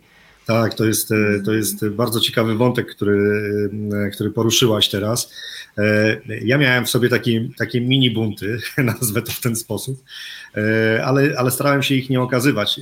Musiałem ja się doprowadzać od czasu do czasu do pionu, kiedy ona odlatywała tak, tak psychicznie, tak? I, i wtedy się buntowałem, że zaraz pracuję tyle czasu nad, nad twoją psychiką, A, a ty nie robisz żadnych postępów, nie, nie ma czegoś takiego, że mamy progresję, tylko, tylko cofamy się, mimo tego, że ja cały czas walczę, poświęcam się i tak dalej. To, to były takie, takie momenty. Ostatnio Ostatnio było tak, że byliśmy w Dzień Dobry T V N i Asia mi przypomniała, że nakrzyczałem na nią w grudniu dwa tysiące siedemnastego roku. I to jest tak. I to zdanie będzie mi wypominane zawsze. zawsze. Tak, że będzie. A tylko dodam, że nikt nie zwrócił uwagi na to, co powiedziało. Tak, ja też, łącznie ja, z tobą. Łącznie ze mną. Ja, ja, ja to dopiero z odsłuchania zobaczyłem, ale wracając, wracając do tego pytania. To jest, to jest tak, że, że ja odłożyłem siebie na, na te dziesięć miesięcy. Tak naprawdę mhm. zmieniłem swoje życie, które wcześniej było życiem podróżnika, siedem miesięcy spędzającego za granicą, realizującego się w swojej pasji, ale także realizującego się w swojej pracy, bo moją pracą jest organizowanie wyjazdów dla, dla klientów korporacyjnych i dla, dla innych. Ja, ja to, to, co robię, bardzo kocham, lubię to, lubię tworzyć wyjazdy, kreować je i później realizować. I na ten czas musiałem to wszystko odłożyć, musiałem odłożyć swoje plany związane z blogiem podróżniczym, musiałem odłożyć inne plany aktywności, bo wiedziałem, że, że się skupię na Jasi. Ja nie miałem z tym absolutnie żadnego problemu, to była decyzja podobna do pstryknięcia palcem, z palcami, tak? I ja już wiedziałem, że tak, że tak zrobię. Oczywiście po drodze pojawiały się takie sytuacje, kiedy, kiedy yy, trochę się tak buntowałem, tak? Ale tak jak mówię, to, są, to były takie mini kryzysy, które, które starałem się w sobie od razu dusić, bo, bo obawiałem się trochę siebie i swoje, swoich jakichś takich mocniejszych wybuchów. Wiem, że wtedy Joasia miałaby w sobie jakieś takie poczucie winy.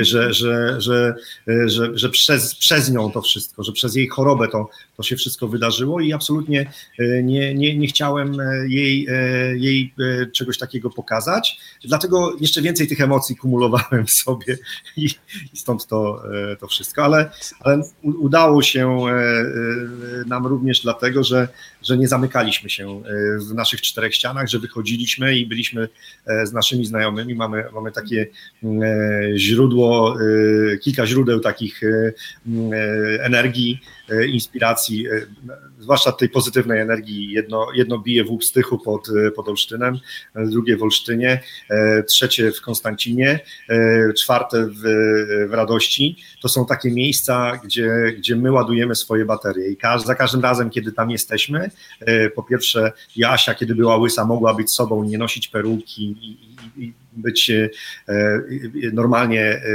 traktowana i tak dalej. Jednocześnie mieliśmy takie bardzo wsparcie, takie bardzo duże wsparcie energetyczne, które dawało nam siły i, i do, do walki na, na później. Bo to, bo to naprawdę te dziesięć miesięcy to, to, jest, to jest długo. Mhm. Ja pozdrawiam do...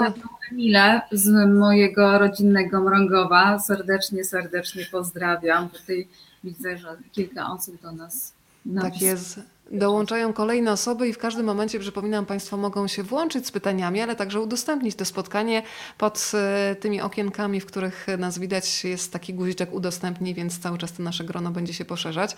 Bardzo jestem ciekawa, Joanno, kiedy czytałam książkę, to przede wszystkim bardzo trudny był ten moment, kiedy opisujesz taki stan chaosu. Nie dość, że człowiek dostaje cios w postaci diagnozy rak, to potem wpada w chaos różnych pomysłów na leczenie. I myślę, że to jest chyba jeden z trudniejszych momentów, kiedy człowiek, który nie jest po medycynie, powinien zdecydować, komu ma zaufać. Mhm. Ale opisujesz też moment takiego wejścia w system, który momentami jest bardzo bezduszny i zastanawiam się, ile jest takich elementów, które wymagają nawet niewielkich pieniędzy, ale pewnego rodzaju empatii. Opisujesz między innymi tę salę, w której jest podawana chemia, w której nie ma żadnego momentu intymności, nie ma tych przegródek, nie ma możliwości, żeby ktoś bliski siedział obok, ale też piszesz o tym, że nie wszędzie tak jest, że są miejsca, bodajże pisałaś chyba o Katowicach i Gdańsku, gdzie ta sala jest kompletnie inaczej skonstruowana, więc porozmawiajmy o takich spostrzeżeniach pacjenta, który widzi, że oczywiście no, większość rzeczy zależy od mnóstwa pieniędzy, które trzeba wsadzić w system, ale są takie rzeczy, które zależą od dobrej woli i od empatii. Co można wprowadzić, żeby to...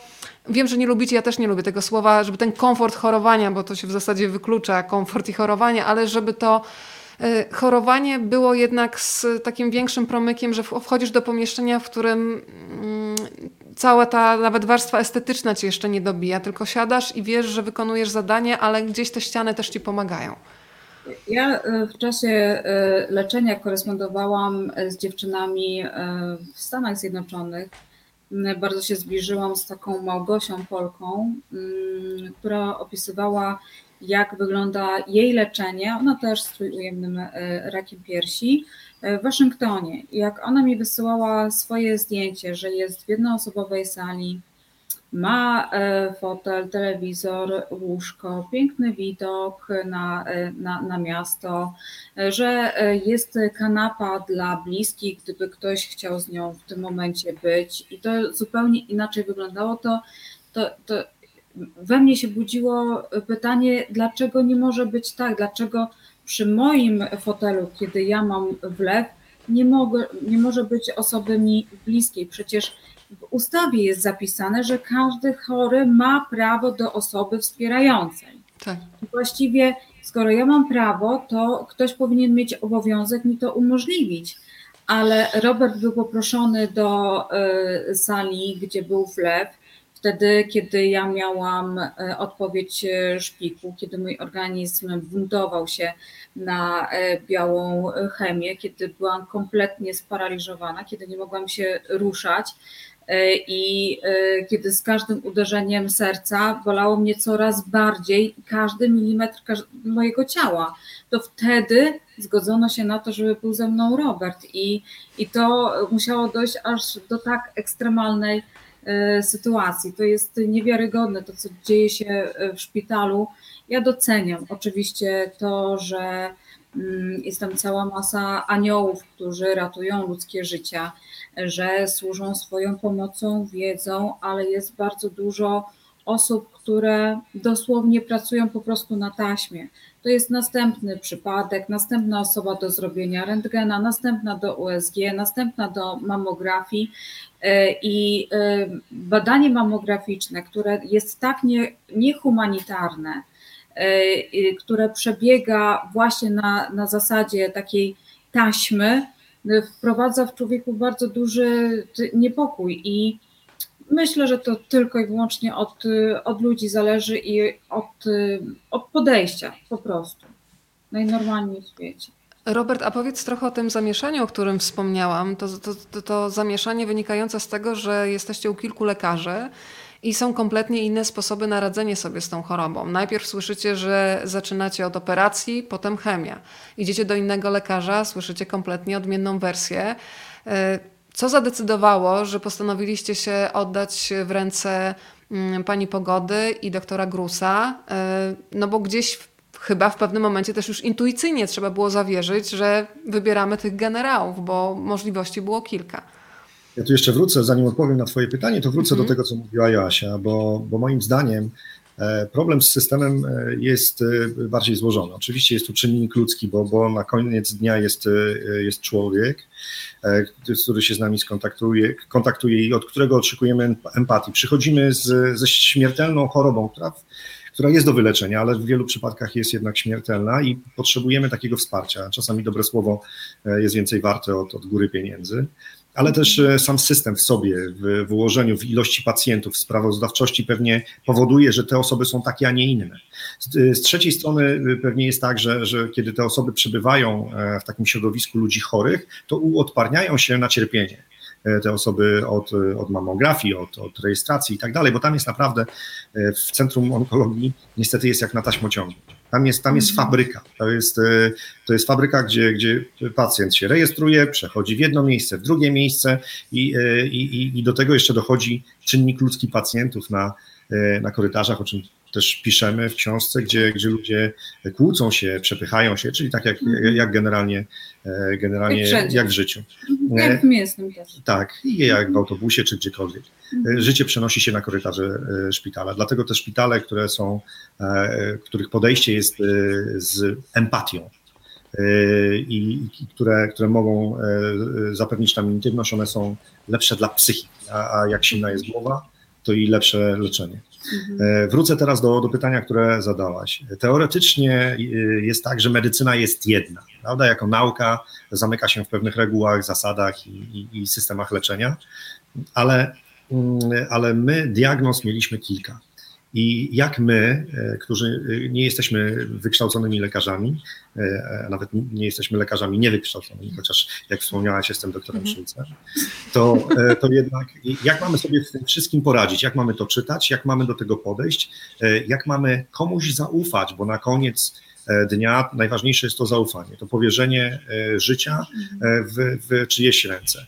I teraz staraliśmy się znaleźć opinię o jednym, drugim czy trzecim lekarzu, ale ich podejście do nas powodowało, że, że nie chcieliśmy z nimi, nie wyobrażaliśmy sobie, że spędzimy z nimi dziesięć miesięcy naszego, naszego trudnego leczenia, że, bo, bo widzieliśmy, że nie będziemy mieli w nich wsparcia, że oni będą patrzyli na nas nie jak na Joannę Górską, która się leczy, tylko na numer w kartotece, który gdzieś tam jest. Jeden z elementów, trybików, które mm. są w fabryce, tak, do tego, żeby, żeby pacjent wyleczony, pacjent niewyleczony i tak dalej, w statystykach się zgadzało. Nie chcieliśmy tego i myślę, że nikt tego nie chce, ale, ale tak właśnie wygląda niestety system, za który płacimy grube pieniądze z naszych składek zdrowotnych. Ja tylko jeszcze zwrócę jedną, na jedną rzecz uwagę, że polski lekarz, onkolog, jednego dnia potrafi przyjąć od trzydziestu do nawet pięćdziesięciu pacjentów. Lekarz w Niemczech ma dziesięciu pacjentów na tydzień. Więc to jest też to, na co musimy zwrócić uwagę, że ci ludzie nie dość, że mają mało czasu, dużo przypadków, takich właśnie innych sytuacji. Wspomnieliście o tym, o tej, takim rodzaju pewnie też znieczulica. Oczywiście też nie chciałabym tutaj za mocno oceniać ludzi, bo zdaję sobie sprawę, że dla części tych pracujących non-stop, o czym Joasia przed chwilą wspomniała, przyciążonych ludzi, rodzaj jakiegoś takiego założenia pancerza jest być może jedyną metodą radzenia sobie z tym, żeby po prostu się nie załamać, więc yy, to jest bardzo wszystko z, skomplikowane. Wspomnieliśmy tego doktora Schulza, no to porozmawiajmy trochę o doktorze Schulzu, który leczy podróżami. Tym samym lecimy na Seszele. Myślę, że wszyscy teraz w czasach pandemii bardzo z dużą przyjemnością będą patrzeć na te zdjęcia, które tutaj dla Państwa przygotowaliśmy. Powiedz, kiedy się pojawi ten pomysł, bo myślę, że w wielu głowach, zastanawiam się w ogóle, jak opiszecie o tym w książce, ale żebyś powiedział trochę więcej, jak zareagował lekarz prowadzący, kiedy mówisz, że no wie pani co, mamy w planie podróż i to nie taką do Radomia, czy na Mazury, czy nad morze, tylko Seszele. Jaka była reakcja pani onkolog klinicznej, która was prowadziła? No tak, jak to my między lekarzami, to, to potrafimy się dogadać i... I, i było, było tak, że, że my, w przeciwieństwie do tego, jak mieliśmy z poprzednimi lekarzami, to akurat z dr Katarzyną Pogodą złapaliśmy świetny kontakt. Taki Od razu. Kontakt, taki kontakt, oczywiście pacjent-lekarz, który był na takiej zasadzie, że że widzieliśmy w niej wsparcie, widzieliśmy w nim właśnie podejście do naszego, takie człowieczeństwo, takiego elementarne, takie podejście człowiek do człowieka, nie, nie nawet lekarz do, do pacjenta, tylko człowiek do człowieka. I, i dlatego my zdecydowaliśmy się powierzyć jej nasze, w jej ręce nasze leczenie. I często dostawaliśmy też burę od niej, kiedy Joasia wyskakiwała z tematami wyczytanymi w internetach, jak to różne czary mary potrafią pomagać i, i wtedy doktor Katarzyna Pogoda mówiła, że proszę was tylko o jedno. Tylko nie słuchajcie, nie, nie, nie patrzcie na to, zaufajcie mi, jestem waszym lekarzem prowadzącym i, i każdą rzecz skonsultujcie ze mną, ja wam powiem i my konsultowaliśmy, robiliśmy to i naprawdę zawdzięczamy jej życie Joasi. Ale wracając do, do, do pytania o, o, o, tym, o tych Seszelach, to, to ja naprawdę wierzę w terapeutyczną moc podróży i mam na to dziesiątki, jeśli nie setki przykładów. Dowody bo, naukowe są. Wiesz co, może ja, bo ja tu widziałem, że Joasia zosta, została zaproszona do dokończenia doktoratu, po wywiad z, z panią Linianną, wtedy będzie skończony doktorat, to może ja zrobię wreszcie doktorat, o którym zawsze myślałem, właśnie z leczenia podróżami, wtedy będę już prawdziwym doktorem Schulzem. Ale wracając do tego tematu, u Joasi Seszele, czy, czy taka plaża prawdziwie magiczna była od, od zawsze, bo, bo Joasia wie, że, że ja kocham podróżować i ją często inspirowałem, chciałem jej dać w trakcie leczenia taką, tak, taki moc, mocny argument do tego, żeby rzeczywiście się trzymała, którym ja będę wykorzystywał wtedy, kiedy ona będzie słaba, to powiem, o, jak nie będziesz jadła, żeby mieć dobrą krew, to nie polecimy na Seszele. Ja y, tutaj oczywiście zasady marketingowe wykorzystałem, te, które, które stosuję na, na, na co dzień i socjotechniki i, y, i znalazłem te Seszele we współpracy z y, moim bardzo dobrym kolegą Zbyszkiem. Y, zorganizowałem to, to wszystko, y, y, bo tutaj trzeba było połączyć wiele y, bardzo ważnych rzeczy. Na początku konsultowaliśmy to z panią doktor Katarzyną Pogodą, ale żeby móc do tego doprowadzić, to po pierwsze musiała być dobra krew, musiały by, być wlewy w odpowiednim czasie, ale też musieliśmy zapewnić dobrą opiekę medyczną, jeżeli coś by się działo. W związku z tym wysoka polisa ubezpieczeniowa, sprawdzenie dostępności szpitala, sprawdzenie dostępności ewentualnego transportu lotniczego, ponieważ my mieliśmy przebywać cały tydzień na, na statku, który, stateczku takim małym, który się przemieszczał między pięknymi seszelskimi wyspami. I, i to wszystko sprawdziłem przed, przed wylotem, to wszystko skonsultowałem było z panią, z panią Katarzyną Pogodą. Do tego dostaliśmy antybiotyki, dostaliśmy listę leków, które, które zostały wykupione, żebyśmy byli przygotowani na, na każdą ewentualność. Tak? Mm-hmm. I to, to nie było po prostu y, y, tylko na, na, nasz jakiś kaprys, ale to był element leczenia y, mojej y, jakby formuły, mojej autorskiej, doktorskiej formuły leczenia, ale także z pełnym zabezpieczeniem. To, to, to było tak, że naprawdę byliśmy do tego mocno przygotowani. Ale Proszę. Było tak, że my do końca nie wiedzieliśmy, czy naprawdę polecimy, bo wszystko zależało od tego, jakie będą wyniki krwi i my dopiero w środę przed wlewem dowiedzieliśmy się, że możemy lecieć w piątek o piętnasta pięćdziesiąt. I to też pani doktor pyta nas, a o której ten samolot? My mówimy, że o piętnasta pięćdziesiąt. No i doktor Katarzyna Pogoda mówi tak, no to czekajcie, dzisiaj będzie wlew, w czwartek już trochę lepiej się poczujesz, tak koło południa, w piątek już powinno być dobrze, no to, no to dobra, to możecie lecieć w takim razie, ale uważajcie na siebie. Tutaj pan Mariusz Owczarz napisał Seszele i Wyspę Ladik. Tak, bo Mariusz był z nami na tych Seszelach i, i dlatego witamy Cię, Mariuszu. Fajnie, że, że jesteś i miło nam, nam wspominać. Pozdrawiamy, Mariusz. Tak, ja powiem tylko tyle, że, że dużo się działo podczas tej podróży, o czym, o czym też piszemy. I po powrocie miałam najlepsze Ale wyniki właśnie.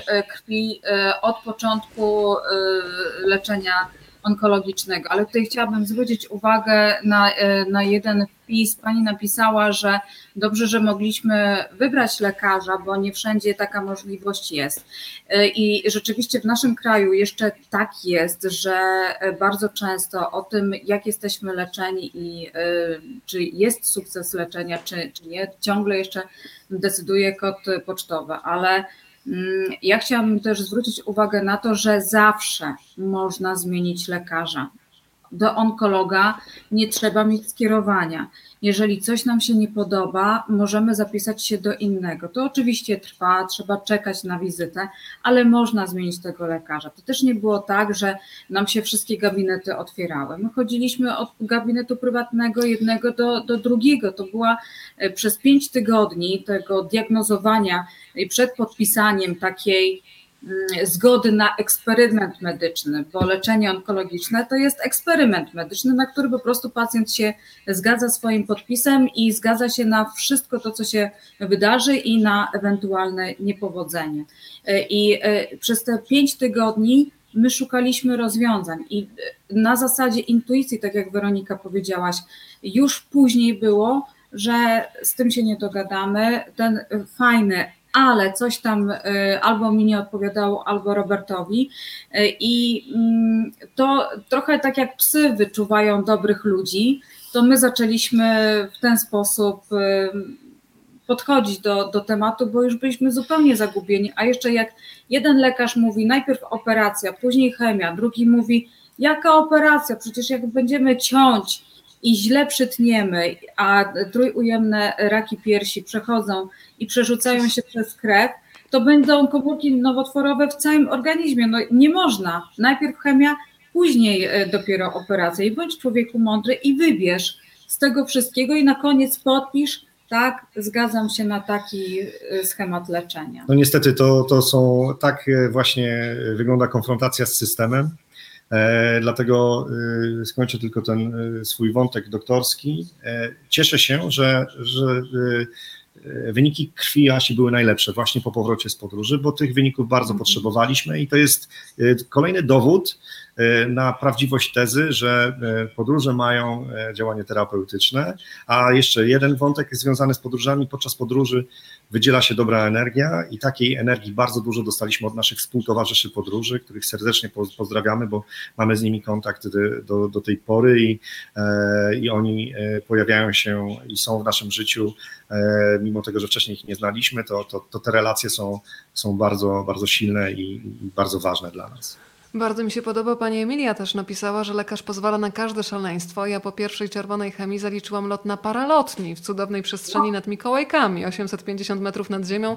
Nie rezygnowałam z żadnej aktywności, gdy tylko samopoczucie na to pozwalało. To jeszcze bym chciała taki wątek poruszyć, który mi się wydaje bardzo istotny, takiego zadomowienia we własnym ciele. To bardzo często podkreślają lekarze, że kobiety często są w stanie wyczuć najmniejszą zmianę dużo szybciej nawet niż doświadczenie lekarz, z tego prostego powodu, że jeżeli badają się codziennie, dotykają swoje ciało, to zauważą każdą najdrobniejszą zmianę. I Anna, chyba tak też było w twoim przypadku. Ja pamiętam ten moment w książki, który mnie w pewnym momencie aż zmroził, że w sumie gdybyś zbagatelizowała, nawet będąc już u lekarza, to mogłaby się ta diagnoza opóźnić, bo usłyszałaś, że niech się pani nie martwi, rak nie boli, a ciebie już ten guz trochę pobolewał, może od dotykania, może od takiego częstego sprawdzania, ale gdybyś stwierdziła, że dobrze, to może poczekać, to ta historia mogłaby się w zupełnie inny sposób rozwijać. No już by mnie po prostu nie było, bo y, mieliśmy do czynienia z bardzo agresywnym, trójujemnym rakiem piersi, który właściwie rósł z dnia na dzień. I wtedy, kiedy ja go wyczułam, y, byłam tak y, zaskoczona, ale tak sobie myślałam, że może to jest zapalenie włoska, miesz, y, y, miesz, mieszka włosowego. Mieszka włosowego. Że, że bo to między pachą a, a piersią to właściwie ani nie pacha, ani już nie pierś, takie dziwne miejsce i myślałam, że to po prostu się rozejdzie i, i minie, ale następny dzień, następny mi to w ogóle nie dawało spokoju. W końcu Roberta zapytałam, czy on też, też czuje. No i się okazało, że czuję tego guza pod, pod palcami i to też trzeba powiedzieć, że ja miałam duże szczęście, że guz był na tej godzinie, na godzinie jedenastej, a nie w innym zupełnie miejscu, że był tak płytko i że był tak łatwo wyczuwalny, bo są guzy w takich miejscach, gdzie kobieta sama nie jest w stanie sobie wybadać, dlatego są tak bardzo istotne badania profilaktyczne, aby raz w roku pójść zrobić U S G, czy mamografię, czy elastografię, którą ja teraz robię. To prywatne, drogie badanie, ale to jest połączona mamografia z U S G i to jest humanitarne badanie. Tam nikt nikomu piersi nie gniecie i, i nie sprawdza, jaki jest kres wytrzymałości duszy na ból. I, i jeżeli dziewczyny chcą sprawdzać i chcą badać swoje organizmy i swoje ciało, to, to polecam.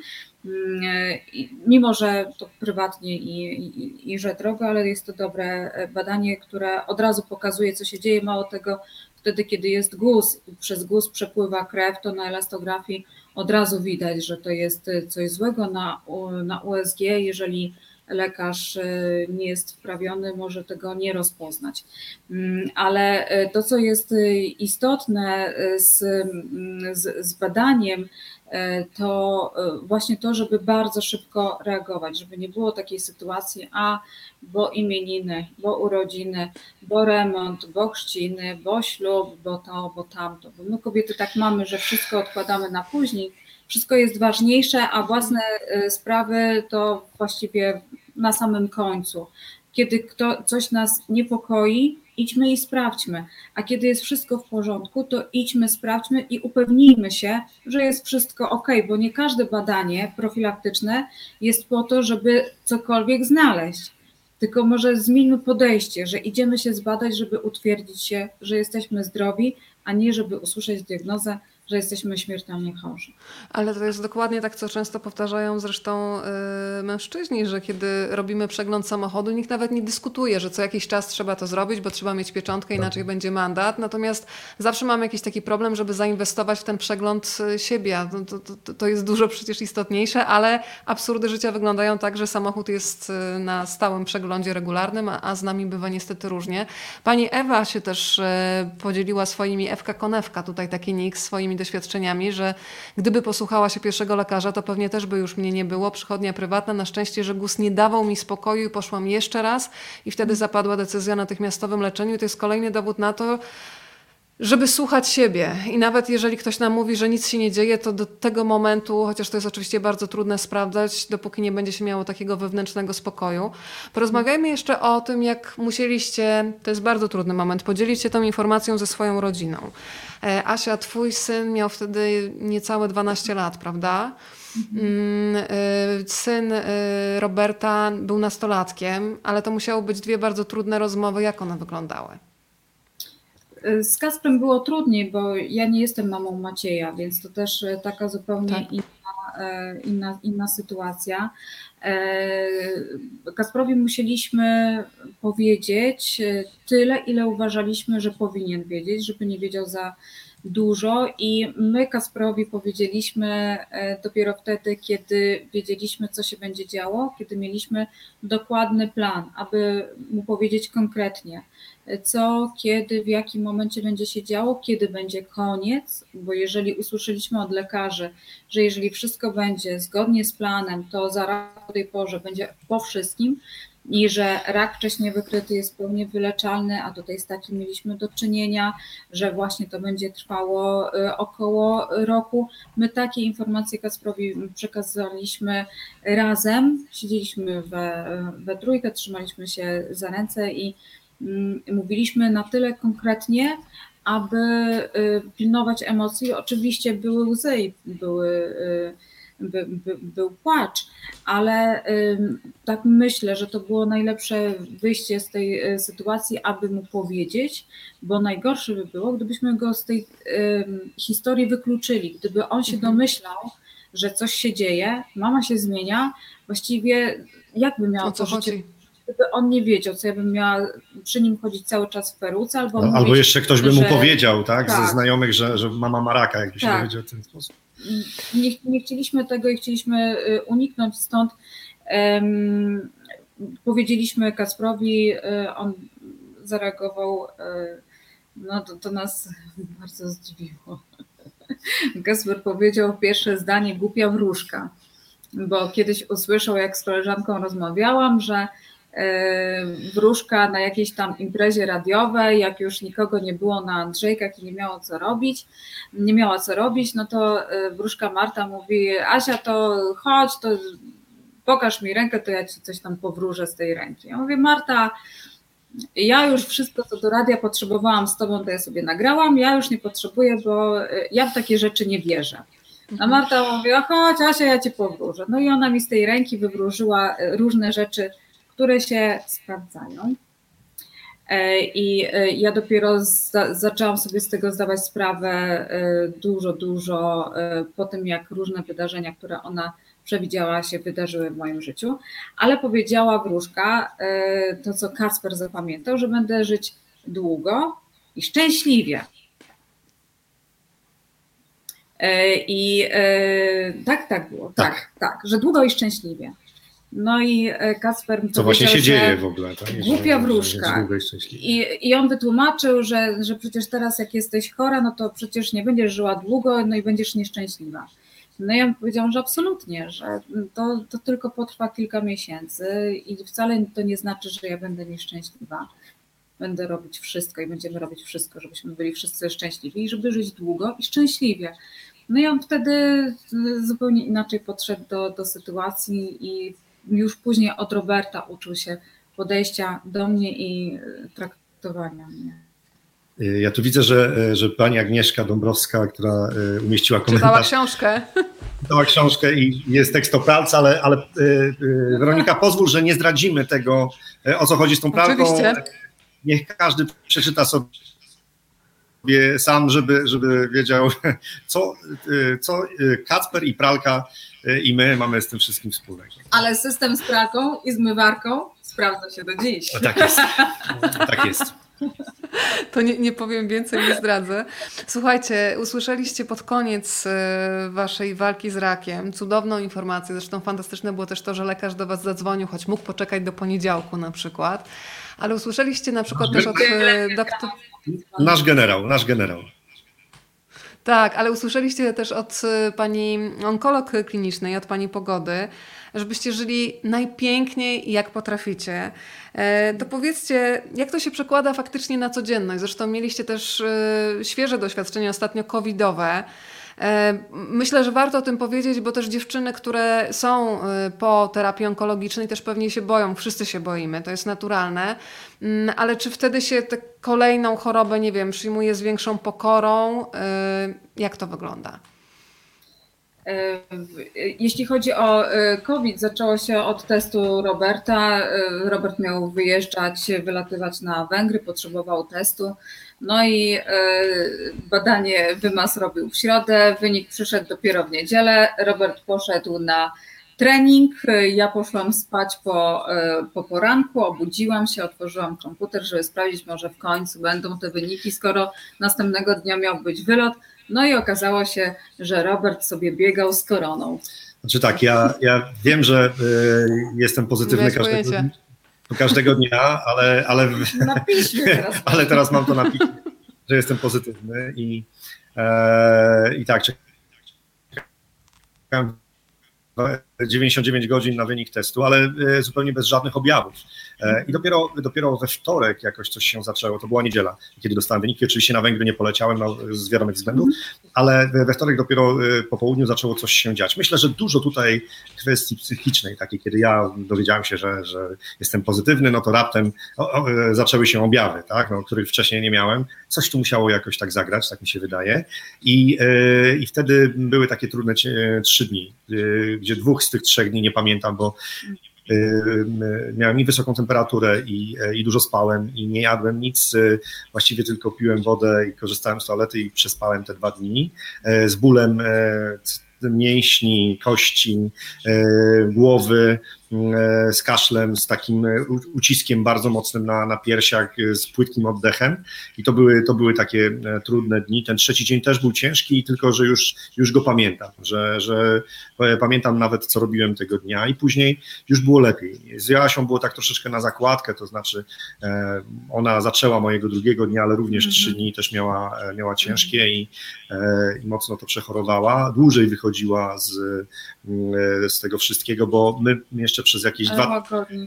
Tak, my mm-hmm. przez dwa tygodnie mieliśmy taki właśnie ucisk tutaj w, na piersiach, płytki oddech, kaszel, suchy kaszel e, i ból głowy, taki, te, ta, taką ogólną apatię, e, zmęczenie. Bardzo szybko się e, męczyliśmy te, e, podstawowymi mm-hmm. czynnościami, tak, więc, więc to, to tak... E, Ale bardzo, bardzo baliśmy się przed tym, jak pojawiła się korona u nas w domu, bo ze względu na to, że ja mam za sobą taką historię zdrowotną, to wiedzieliśmy, bo doktor Katarzyna Pogoda mówiła, że nie powinno być tak, że COVID mógłby mnie zabić, ale można się spodziewać, że będę mieć ciężki przebieg. I to tak mi utkwiło w głowie, że co to znaczy ciężki przebieg, że będę potrzebować tlenu czy respiratora, no ale skoro mam też informację, że się wyliżę i że, że, że, że się uda, no to dawało też trochę nadziei i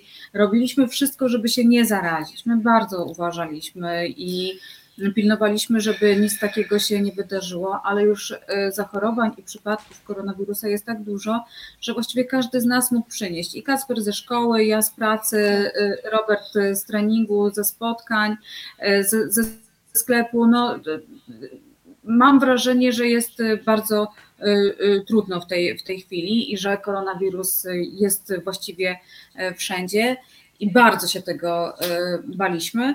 Na szczęście okazało się, że um, ja kiedy jechałam robić test, to już się bardzo źle czułam, miałam gorączkę i było widać, że, że po prostu jestem najnormalniej w świecie chora.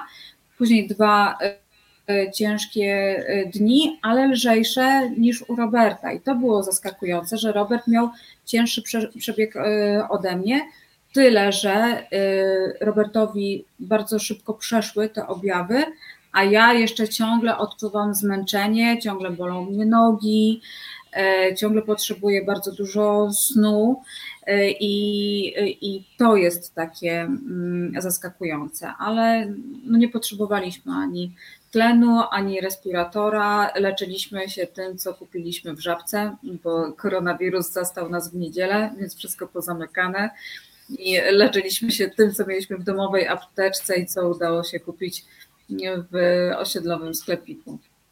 Słuchajcie, to powiedzcie teraz o tym życiu, które trzeba przeżywać najpiękniej jak się da. Myślę, że to jest komunikat do wszystkich, żeby ten strach, który nam towarzyszy w czasie pandemii, pandemii zamieniać w takie spotkania, w takie relacje, które nas będą budować.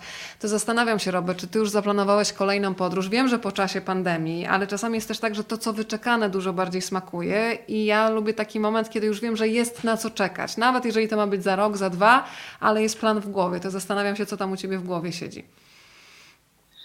Ojejku, walczę z depresją podróżnika, który jest uziemiony i, i jest mi z tym, z tym źle.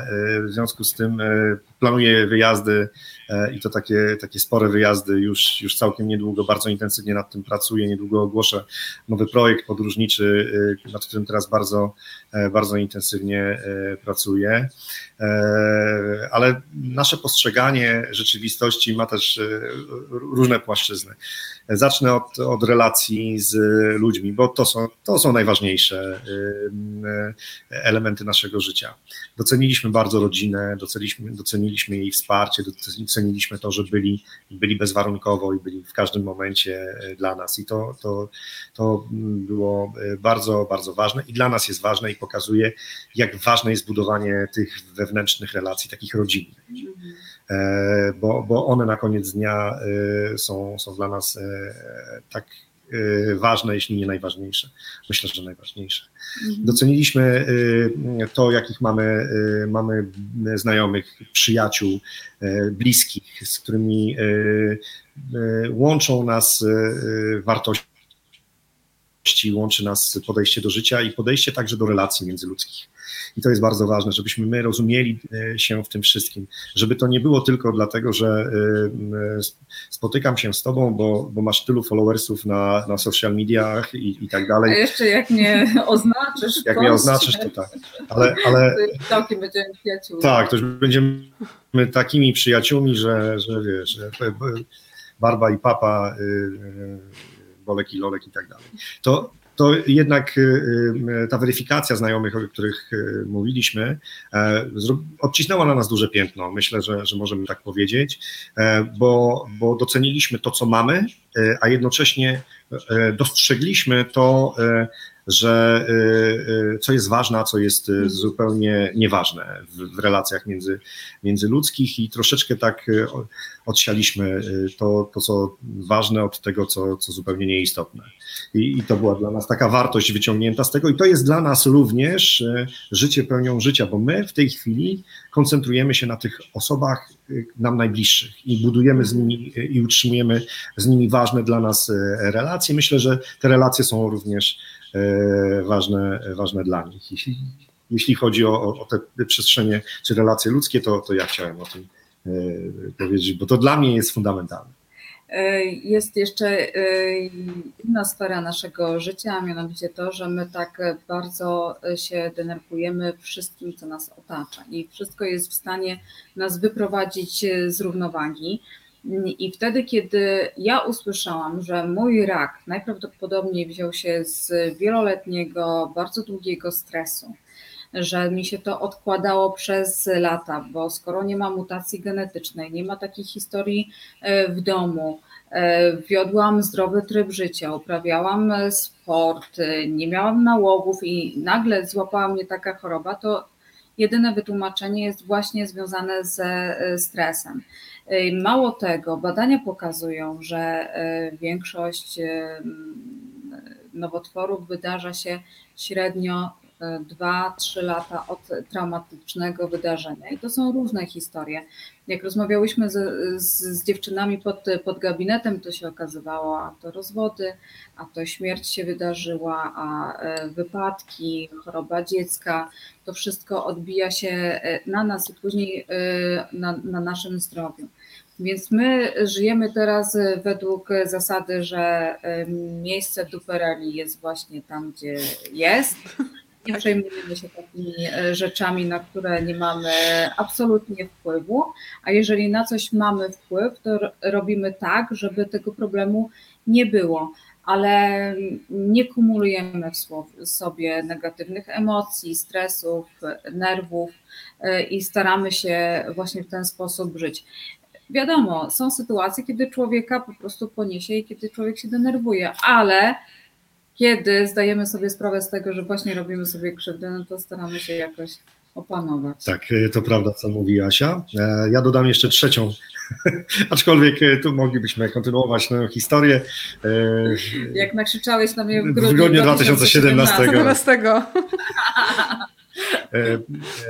Kolejna taka płaszczyzna, o której warto wspomnieć, to myślę, że nie warto czekać z niczym. I to, i to wytłumaczę w ten sposób, że nie warto czekać z okazywaniem emocji, żeby nie było czegoś takiego, a kiedyś ci powiem, że cię kocham, kiedyś zrobię to dla ciebie, kiedyś pojedziemy w to miejsce, czy kiedyś, kiedyś zrobimy to, czy, czy, czy, czy coś innego. Nie czekajmy. Traktujmy to jako tu i teraz. Zobaczcie, jak, jak ten koronawirus, co on spowodował, że, że to, że odkładaliśmy, pojedźmy na jakiś fajny weekend razem, żeby, żeby budować nasze relacje, żeby zobaczyć, pocieszyć się przyrodą i tym, co nas otacza, to teraz musimy siedzieć w domu. Nie, nie, nie oszczędzajmy, tu nie chodzi o oszczędzanie pieniędzy, ale nie oszczędzajmy tego czasu, nie mówmy, że zrobimy coś kiedyś, Mhm. Tylko, tylko decydujmy się i a razem e, motywujmy się do tego, żeby, żeby coś zrobić, żeby sobie okazywać przede wszystkim uczucie. To słuchajcie, na finał, ponieważ rozmawiamy już e, półtorej godziny, żeby... nawet ponad pół. Ojej, to aż tyle czasu. Nic Słuchaj, do tej pory nie mówiłaś. To... Nic nie mówiłam, bo cały czas się rozmowa toczy. Takie gaduły jesteśmy, więc muszę cię zapytać już na finał, bo to jest tak, że ci, którzy już są po leczeniu, bardzo różnie reagują. Jedni mówią, że już chcą zamknąć ten etap i w ogóle się nie zajmować tematami onkologicznymi. Są inni, którzy wykorzystują to doświadczenie po to, żeby dać siłę innym, tylko tutaj też trzeba bardzo uważać i o tym też piszecie w książce, za co wam bardzo dziękuję, że obowiązuje jednak ta zasada jak w samolocie, że jak się coś dzieje, to najpierw sobie tlen, a potem dziecku. I podobnie jest z pomocą, żeby chyba trzeba też bardzo uważać, żeby energetycznie za bardzo nie zacząć też pomagać innym, prawda? Żeby złapać ten balans, kiedyś już czujemy się osłabieni, żeby się zająć sobą, a potem znowu z pełną energią ruszyć do działania. Więc zastanawiam się, czy akcja Silni Sobą będzie się cały czas rozwijać, czy będą nowe historie, jak, czy wy to jakoś planujecie, czy z takim zaufaniem do życia będziecie patrzeć, jak ta historia się będzie rozwijać? Mamy nadzieję, że takich osób silnych sobą jest tak dużo, że nas to po prostu zaleje i że akcja mhm. będzie się rozrasta, rozrastać i że będziemy pokazywać naprawdę sporym gronem, że jeżeli jesteśmy silni sobą, to możemy właściwie wszystko. Ja myślę, że, że tu nie chodzi o nadzieję, że mamy nadzieję, że jest nas więcej. Ja wiem, że jest nas więcej, bo jest nas więcej i chcemy te osoby, e, niezwykłe osoby, inspirujące osoby pokazywać. Tak, mamy już pomysły na drugą edycję akcji, zapowiadamy, możemy ją tutaj oficjalnie pierwszy raz zapowiedzieć.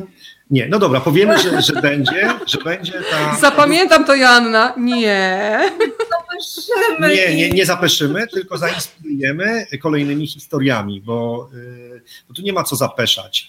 Po prostu zrobimy kolejną edycję akcji, bo ta edycja pierwsza dała nam tyle siły, tyle pozytywnych emocji i nie tylko nam, ale wszystkim, którzy, którzy ją obserwowali, którzy umieszczali hashtag Silni Sobą, pokazywali swoje historie, odważali się wreszcie mówić o swojej chorobie i pokazywać nawet swoim bliskim, jak ważna jest ta bliskość. Zdarzało się, że były pary, które nigdy nikomu nic nie mówiły, a oznaczyły siebie, opowiedziały swoją historię na pierwszy, swoim pierwszy raz. I to jest, to jest nadwartość. Jeżeli, jeżeli chociaż jedną osobę czy jedną parę zainspirowaliśmy, to warto było ten czas poświęcać, angażować tyle wspaniałych osób. Naprawdę zgromadziliśmy grono i, i nasze fotografki cudowna Aneta Zamielska, Marta Rybicka i dziewczyny od make-upu i Emila, nasza, nasza fryzjerka i wiele osób, które się zaangażowały w to wszystko. Koszulki powstały w polskiej ekofirmie Polish Girl. Można je kupić. Można... Cały dochód ze sprzedaży będzie przeznaczony na cztery fundacje, z którymi współpracujemy. Tak, fundacje wspomagające pacjentów onkologicznych i, mhm. i, i to, to dało nam tyle energii, że ja nie jestem przekonany, nie mam nadziei. Ja jestem pewien, że, że drugą edycję tej akcji zrobimy i, no to tak będzie. i ponownie, i ponownie zaskoczymy cudownymi historiami, inspirującymi historiami i, i damy dużo dobrej energii tym wszystkim, którzy jej potrzebują, bo dobrą, dobrą energią trzeba się po prostu dzielić, bo, bo to jest, dobra energia to jest to, że jak się nią dzieli, to się, to się ona mnoży i, i tego o, wszyscy tak. potrzebujemy. Słuchajcie, to na koniec takie zadanie dla Was, bo z ogromną przyjemnością się na Was patrzy w tym współdziałaniu, w tym dwugłosie, który jest jednogłosem tak naprawdę. Pierwszy przymiotnik, jaki przychodzi Wam do głowy, teraz Robert, kiedy myślisz o Joannie, jednym słowem, gdybyś ją miał określić, ja wiem, że to jest bardzo trudne zadanie, ale łatwe zadania są dla mniej tak zdolnych. Więc zespół zjawisk, no ale ona, tak naprawdę ona jest cudowna. No, ja, ja powiem szczerze, to jest, to jest siłaczka. To jest osoba, która, która mnie zawsze inspiruje tą swoją siłą. Ja nie wiem, skąd ona ją bierze. Jest taka drobna, malutka, ale, ale naprawdę powiem szczerze, że, że ona jest siłaczką. I to jest to, jest to co mi... O.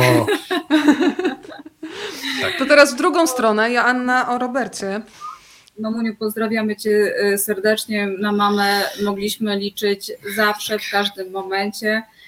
Mama płakała tylko wtedy, kiedy myślała, że nie, widz, nie widzę, że płacze i to jest niesamowite, a ja o moim Robercie mogę powiedzieć, że jest cudowny, wspaniały, dzięki niemu żyję. Ale w grudniu dwa tysiące siedemnastego roku nakrzyczał mnie. To będzie wypominane, z tym się już po prostu musisz pogodzić. Ja tylko coś powiem, bo ten grudzień dwa tysiące siedemnasty to rzeczywiście był moment, kiedy ja byłam przekonana, że to są moje ostatnie święta Bożego Narodzenia i wtedy byłam w najgorszej sytuacji psychicznej i w największym dole i wtedy już do mnie nie przemawiało bądź silna, jesteśmy w tym razem i już tak niedaleko zostało, tylko do mnie trzeba było powiedzieć: Aśka, co ty robisz? I wtedy właśnie to była metoda na mnie i doktor Schulz znalazł receptę. No powiedzmy, że ty na, na święta Bożego Narodzenia przygotowywałaś im zapasy na Wielkanoc, więc ja się nie dziwię, że doktor Schulz musiał tobą potrząsnąć i powiedzieć, co ty robisz, mówiąc eufemistycznie, że to tak brzmiało. Tak. A ja powiem jeszcze, że właśnie w komentarzu po, pojawiła się e, od, od e, pani Doroty Rożek e, informacja o historii, o przepięknej historii Hortensji i Pawła. E, to też nasi bohaterowie e, sesji, e, akcji społecznej Silni Sobą i sesji. Bo ja pamiętam, e, e, kiedy oni się pojawili, a, a Hortensja jest tak drobniutka, e, tak piękna e, i, i miała, e, miała białaczkę. Piękna brunetka z pięknymi oczami. Z pięknymi, wielkimi oczami. Tak samo piękna jak Joanna zresztą. Tak, więc w ogóle tak. Jakieś piękne kobiety w tej waszej akcji. Kiedy, kiedy ona opowiadała swoją historię, no, no to, to powiem szczerze, że chyba wszyscy płakali, którzy słuchali tej rozmowy, którą, którą przeprowadziliśmy i, i w, na kobieta kropka pe el warto przeczytać ich, ich historię, mhm. bo, bo to jest piękna, niezwykła i inspirująca historia. Zresztą jak, jak naszych innych par, które, które wzięły udział w akcji. Dziękujemy fundacjom, które nam pomogły. Dziękujemy tym parom, to jest dobre miejsce, żeby, żeby im podziękować i bądźcie tacy, jak jesteście, inspirujący, bo oni w swoich środowiskach naprawdę inspirują tych wszystkich, Którzy, którzy przeżywają trudne chwile. Ja jestem z nich bardzo dumny. I Potwierdzam, oglądałam dzisiaj te filmy z ogromnym wzruszeniem. Piękne twarze wszystkich absolutnie bohaterów, a najpiękniejsze było właśnie to, co się działo między ich spojrzeniami. Krótkie wypowiedzi, ale te spojrzenia mówiły chyba najwięcej. Odsyłamy, drodzy Państwo, na stronę dziad kropka com kropka pe el. Tam jest, słuchajcie, jedyna szansa, żeby otrzymać książkę z dedykacją i z autografem. Mam rację?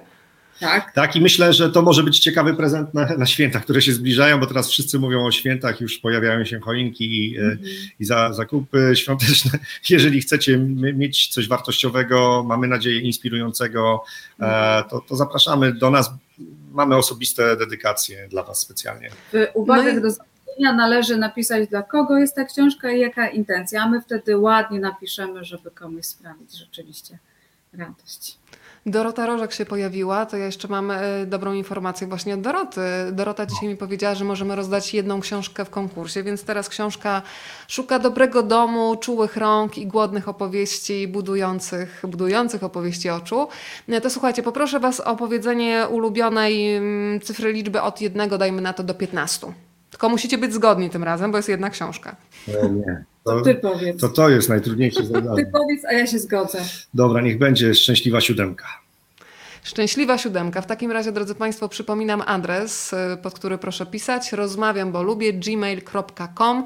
Siódmy mail, który wskoczy do mojej skrzynki, zostanie nagrodzony. Zaraz po naszym programie odpiszę tej osobie, która będzie szczęśliwą siódemką. Słuchajcie, bardzo Wam dziękuję za to spotkanie. Joanna Górska, Robert Schulz i wysyłam całą masę dobrych myśli do Was. Dziękujemy bardzo. E, powiem szczerze, bo teraz dopiero zobaczyłem, że godzinę czterdzieści pięć prawie rozmawialiśmy. W życiu bym nie powiedział, naprawdę Weronika, świetnie się z Tobą rozmawia i miło było spędzić z Tobą ten poniedziałkowy wieczór. Bardzo. Słuchajcie, mam nadzieję, że ciąg dalszy nastąpi i będziemy już mogli siedzieć obok siebie, nie denerwować się internetem zrywającym, tylko będziemy siedzieć wpatrzeni prosto w oczy i możemy gadać do rana, słuchajcie. Jesteśmy umówieni? Jesteśmy normalnie.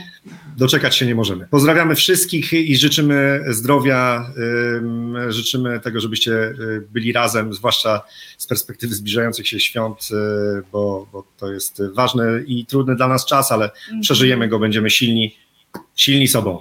Zdrówka i dobra. Pięknie Wam dziękuję za to spotkanie. Do zobaczenia. Do zobaczenia. Dziękujemy.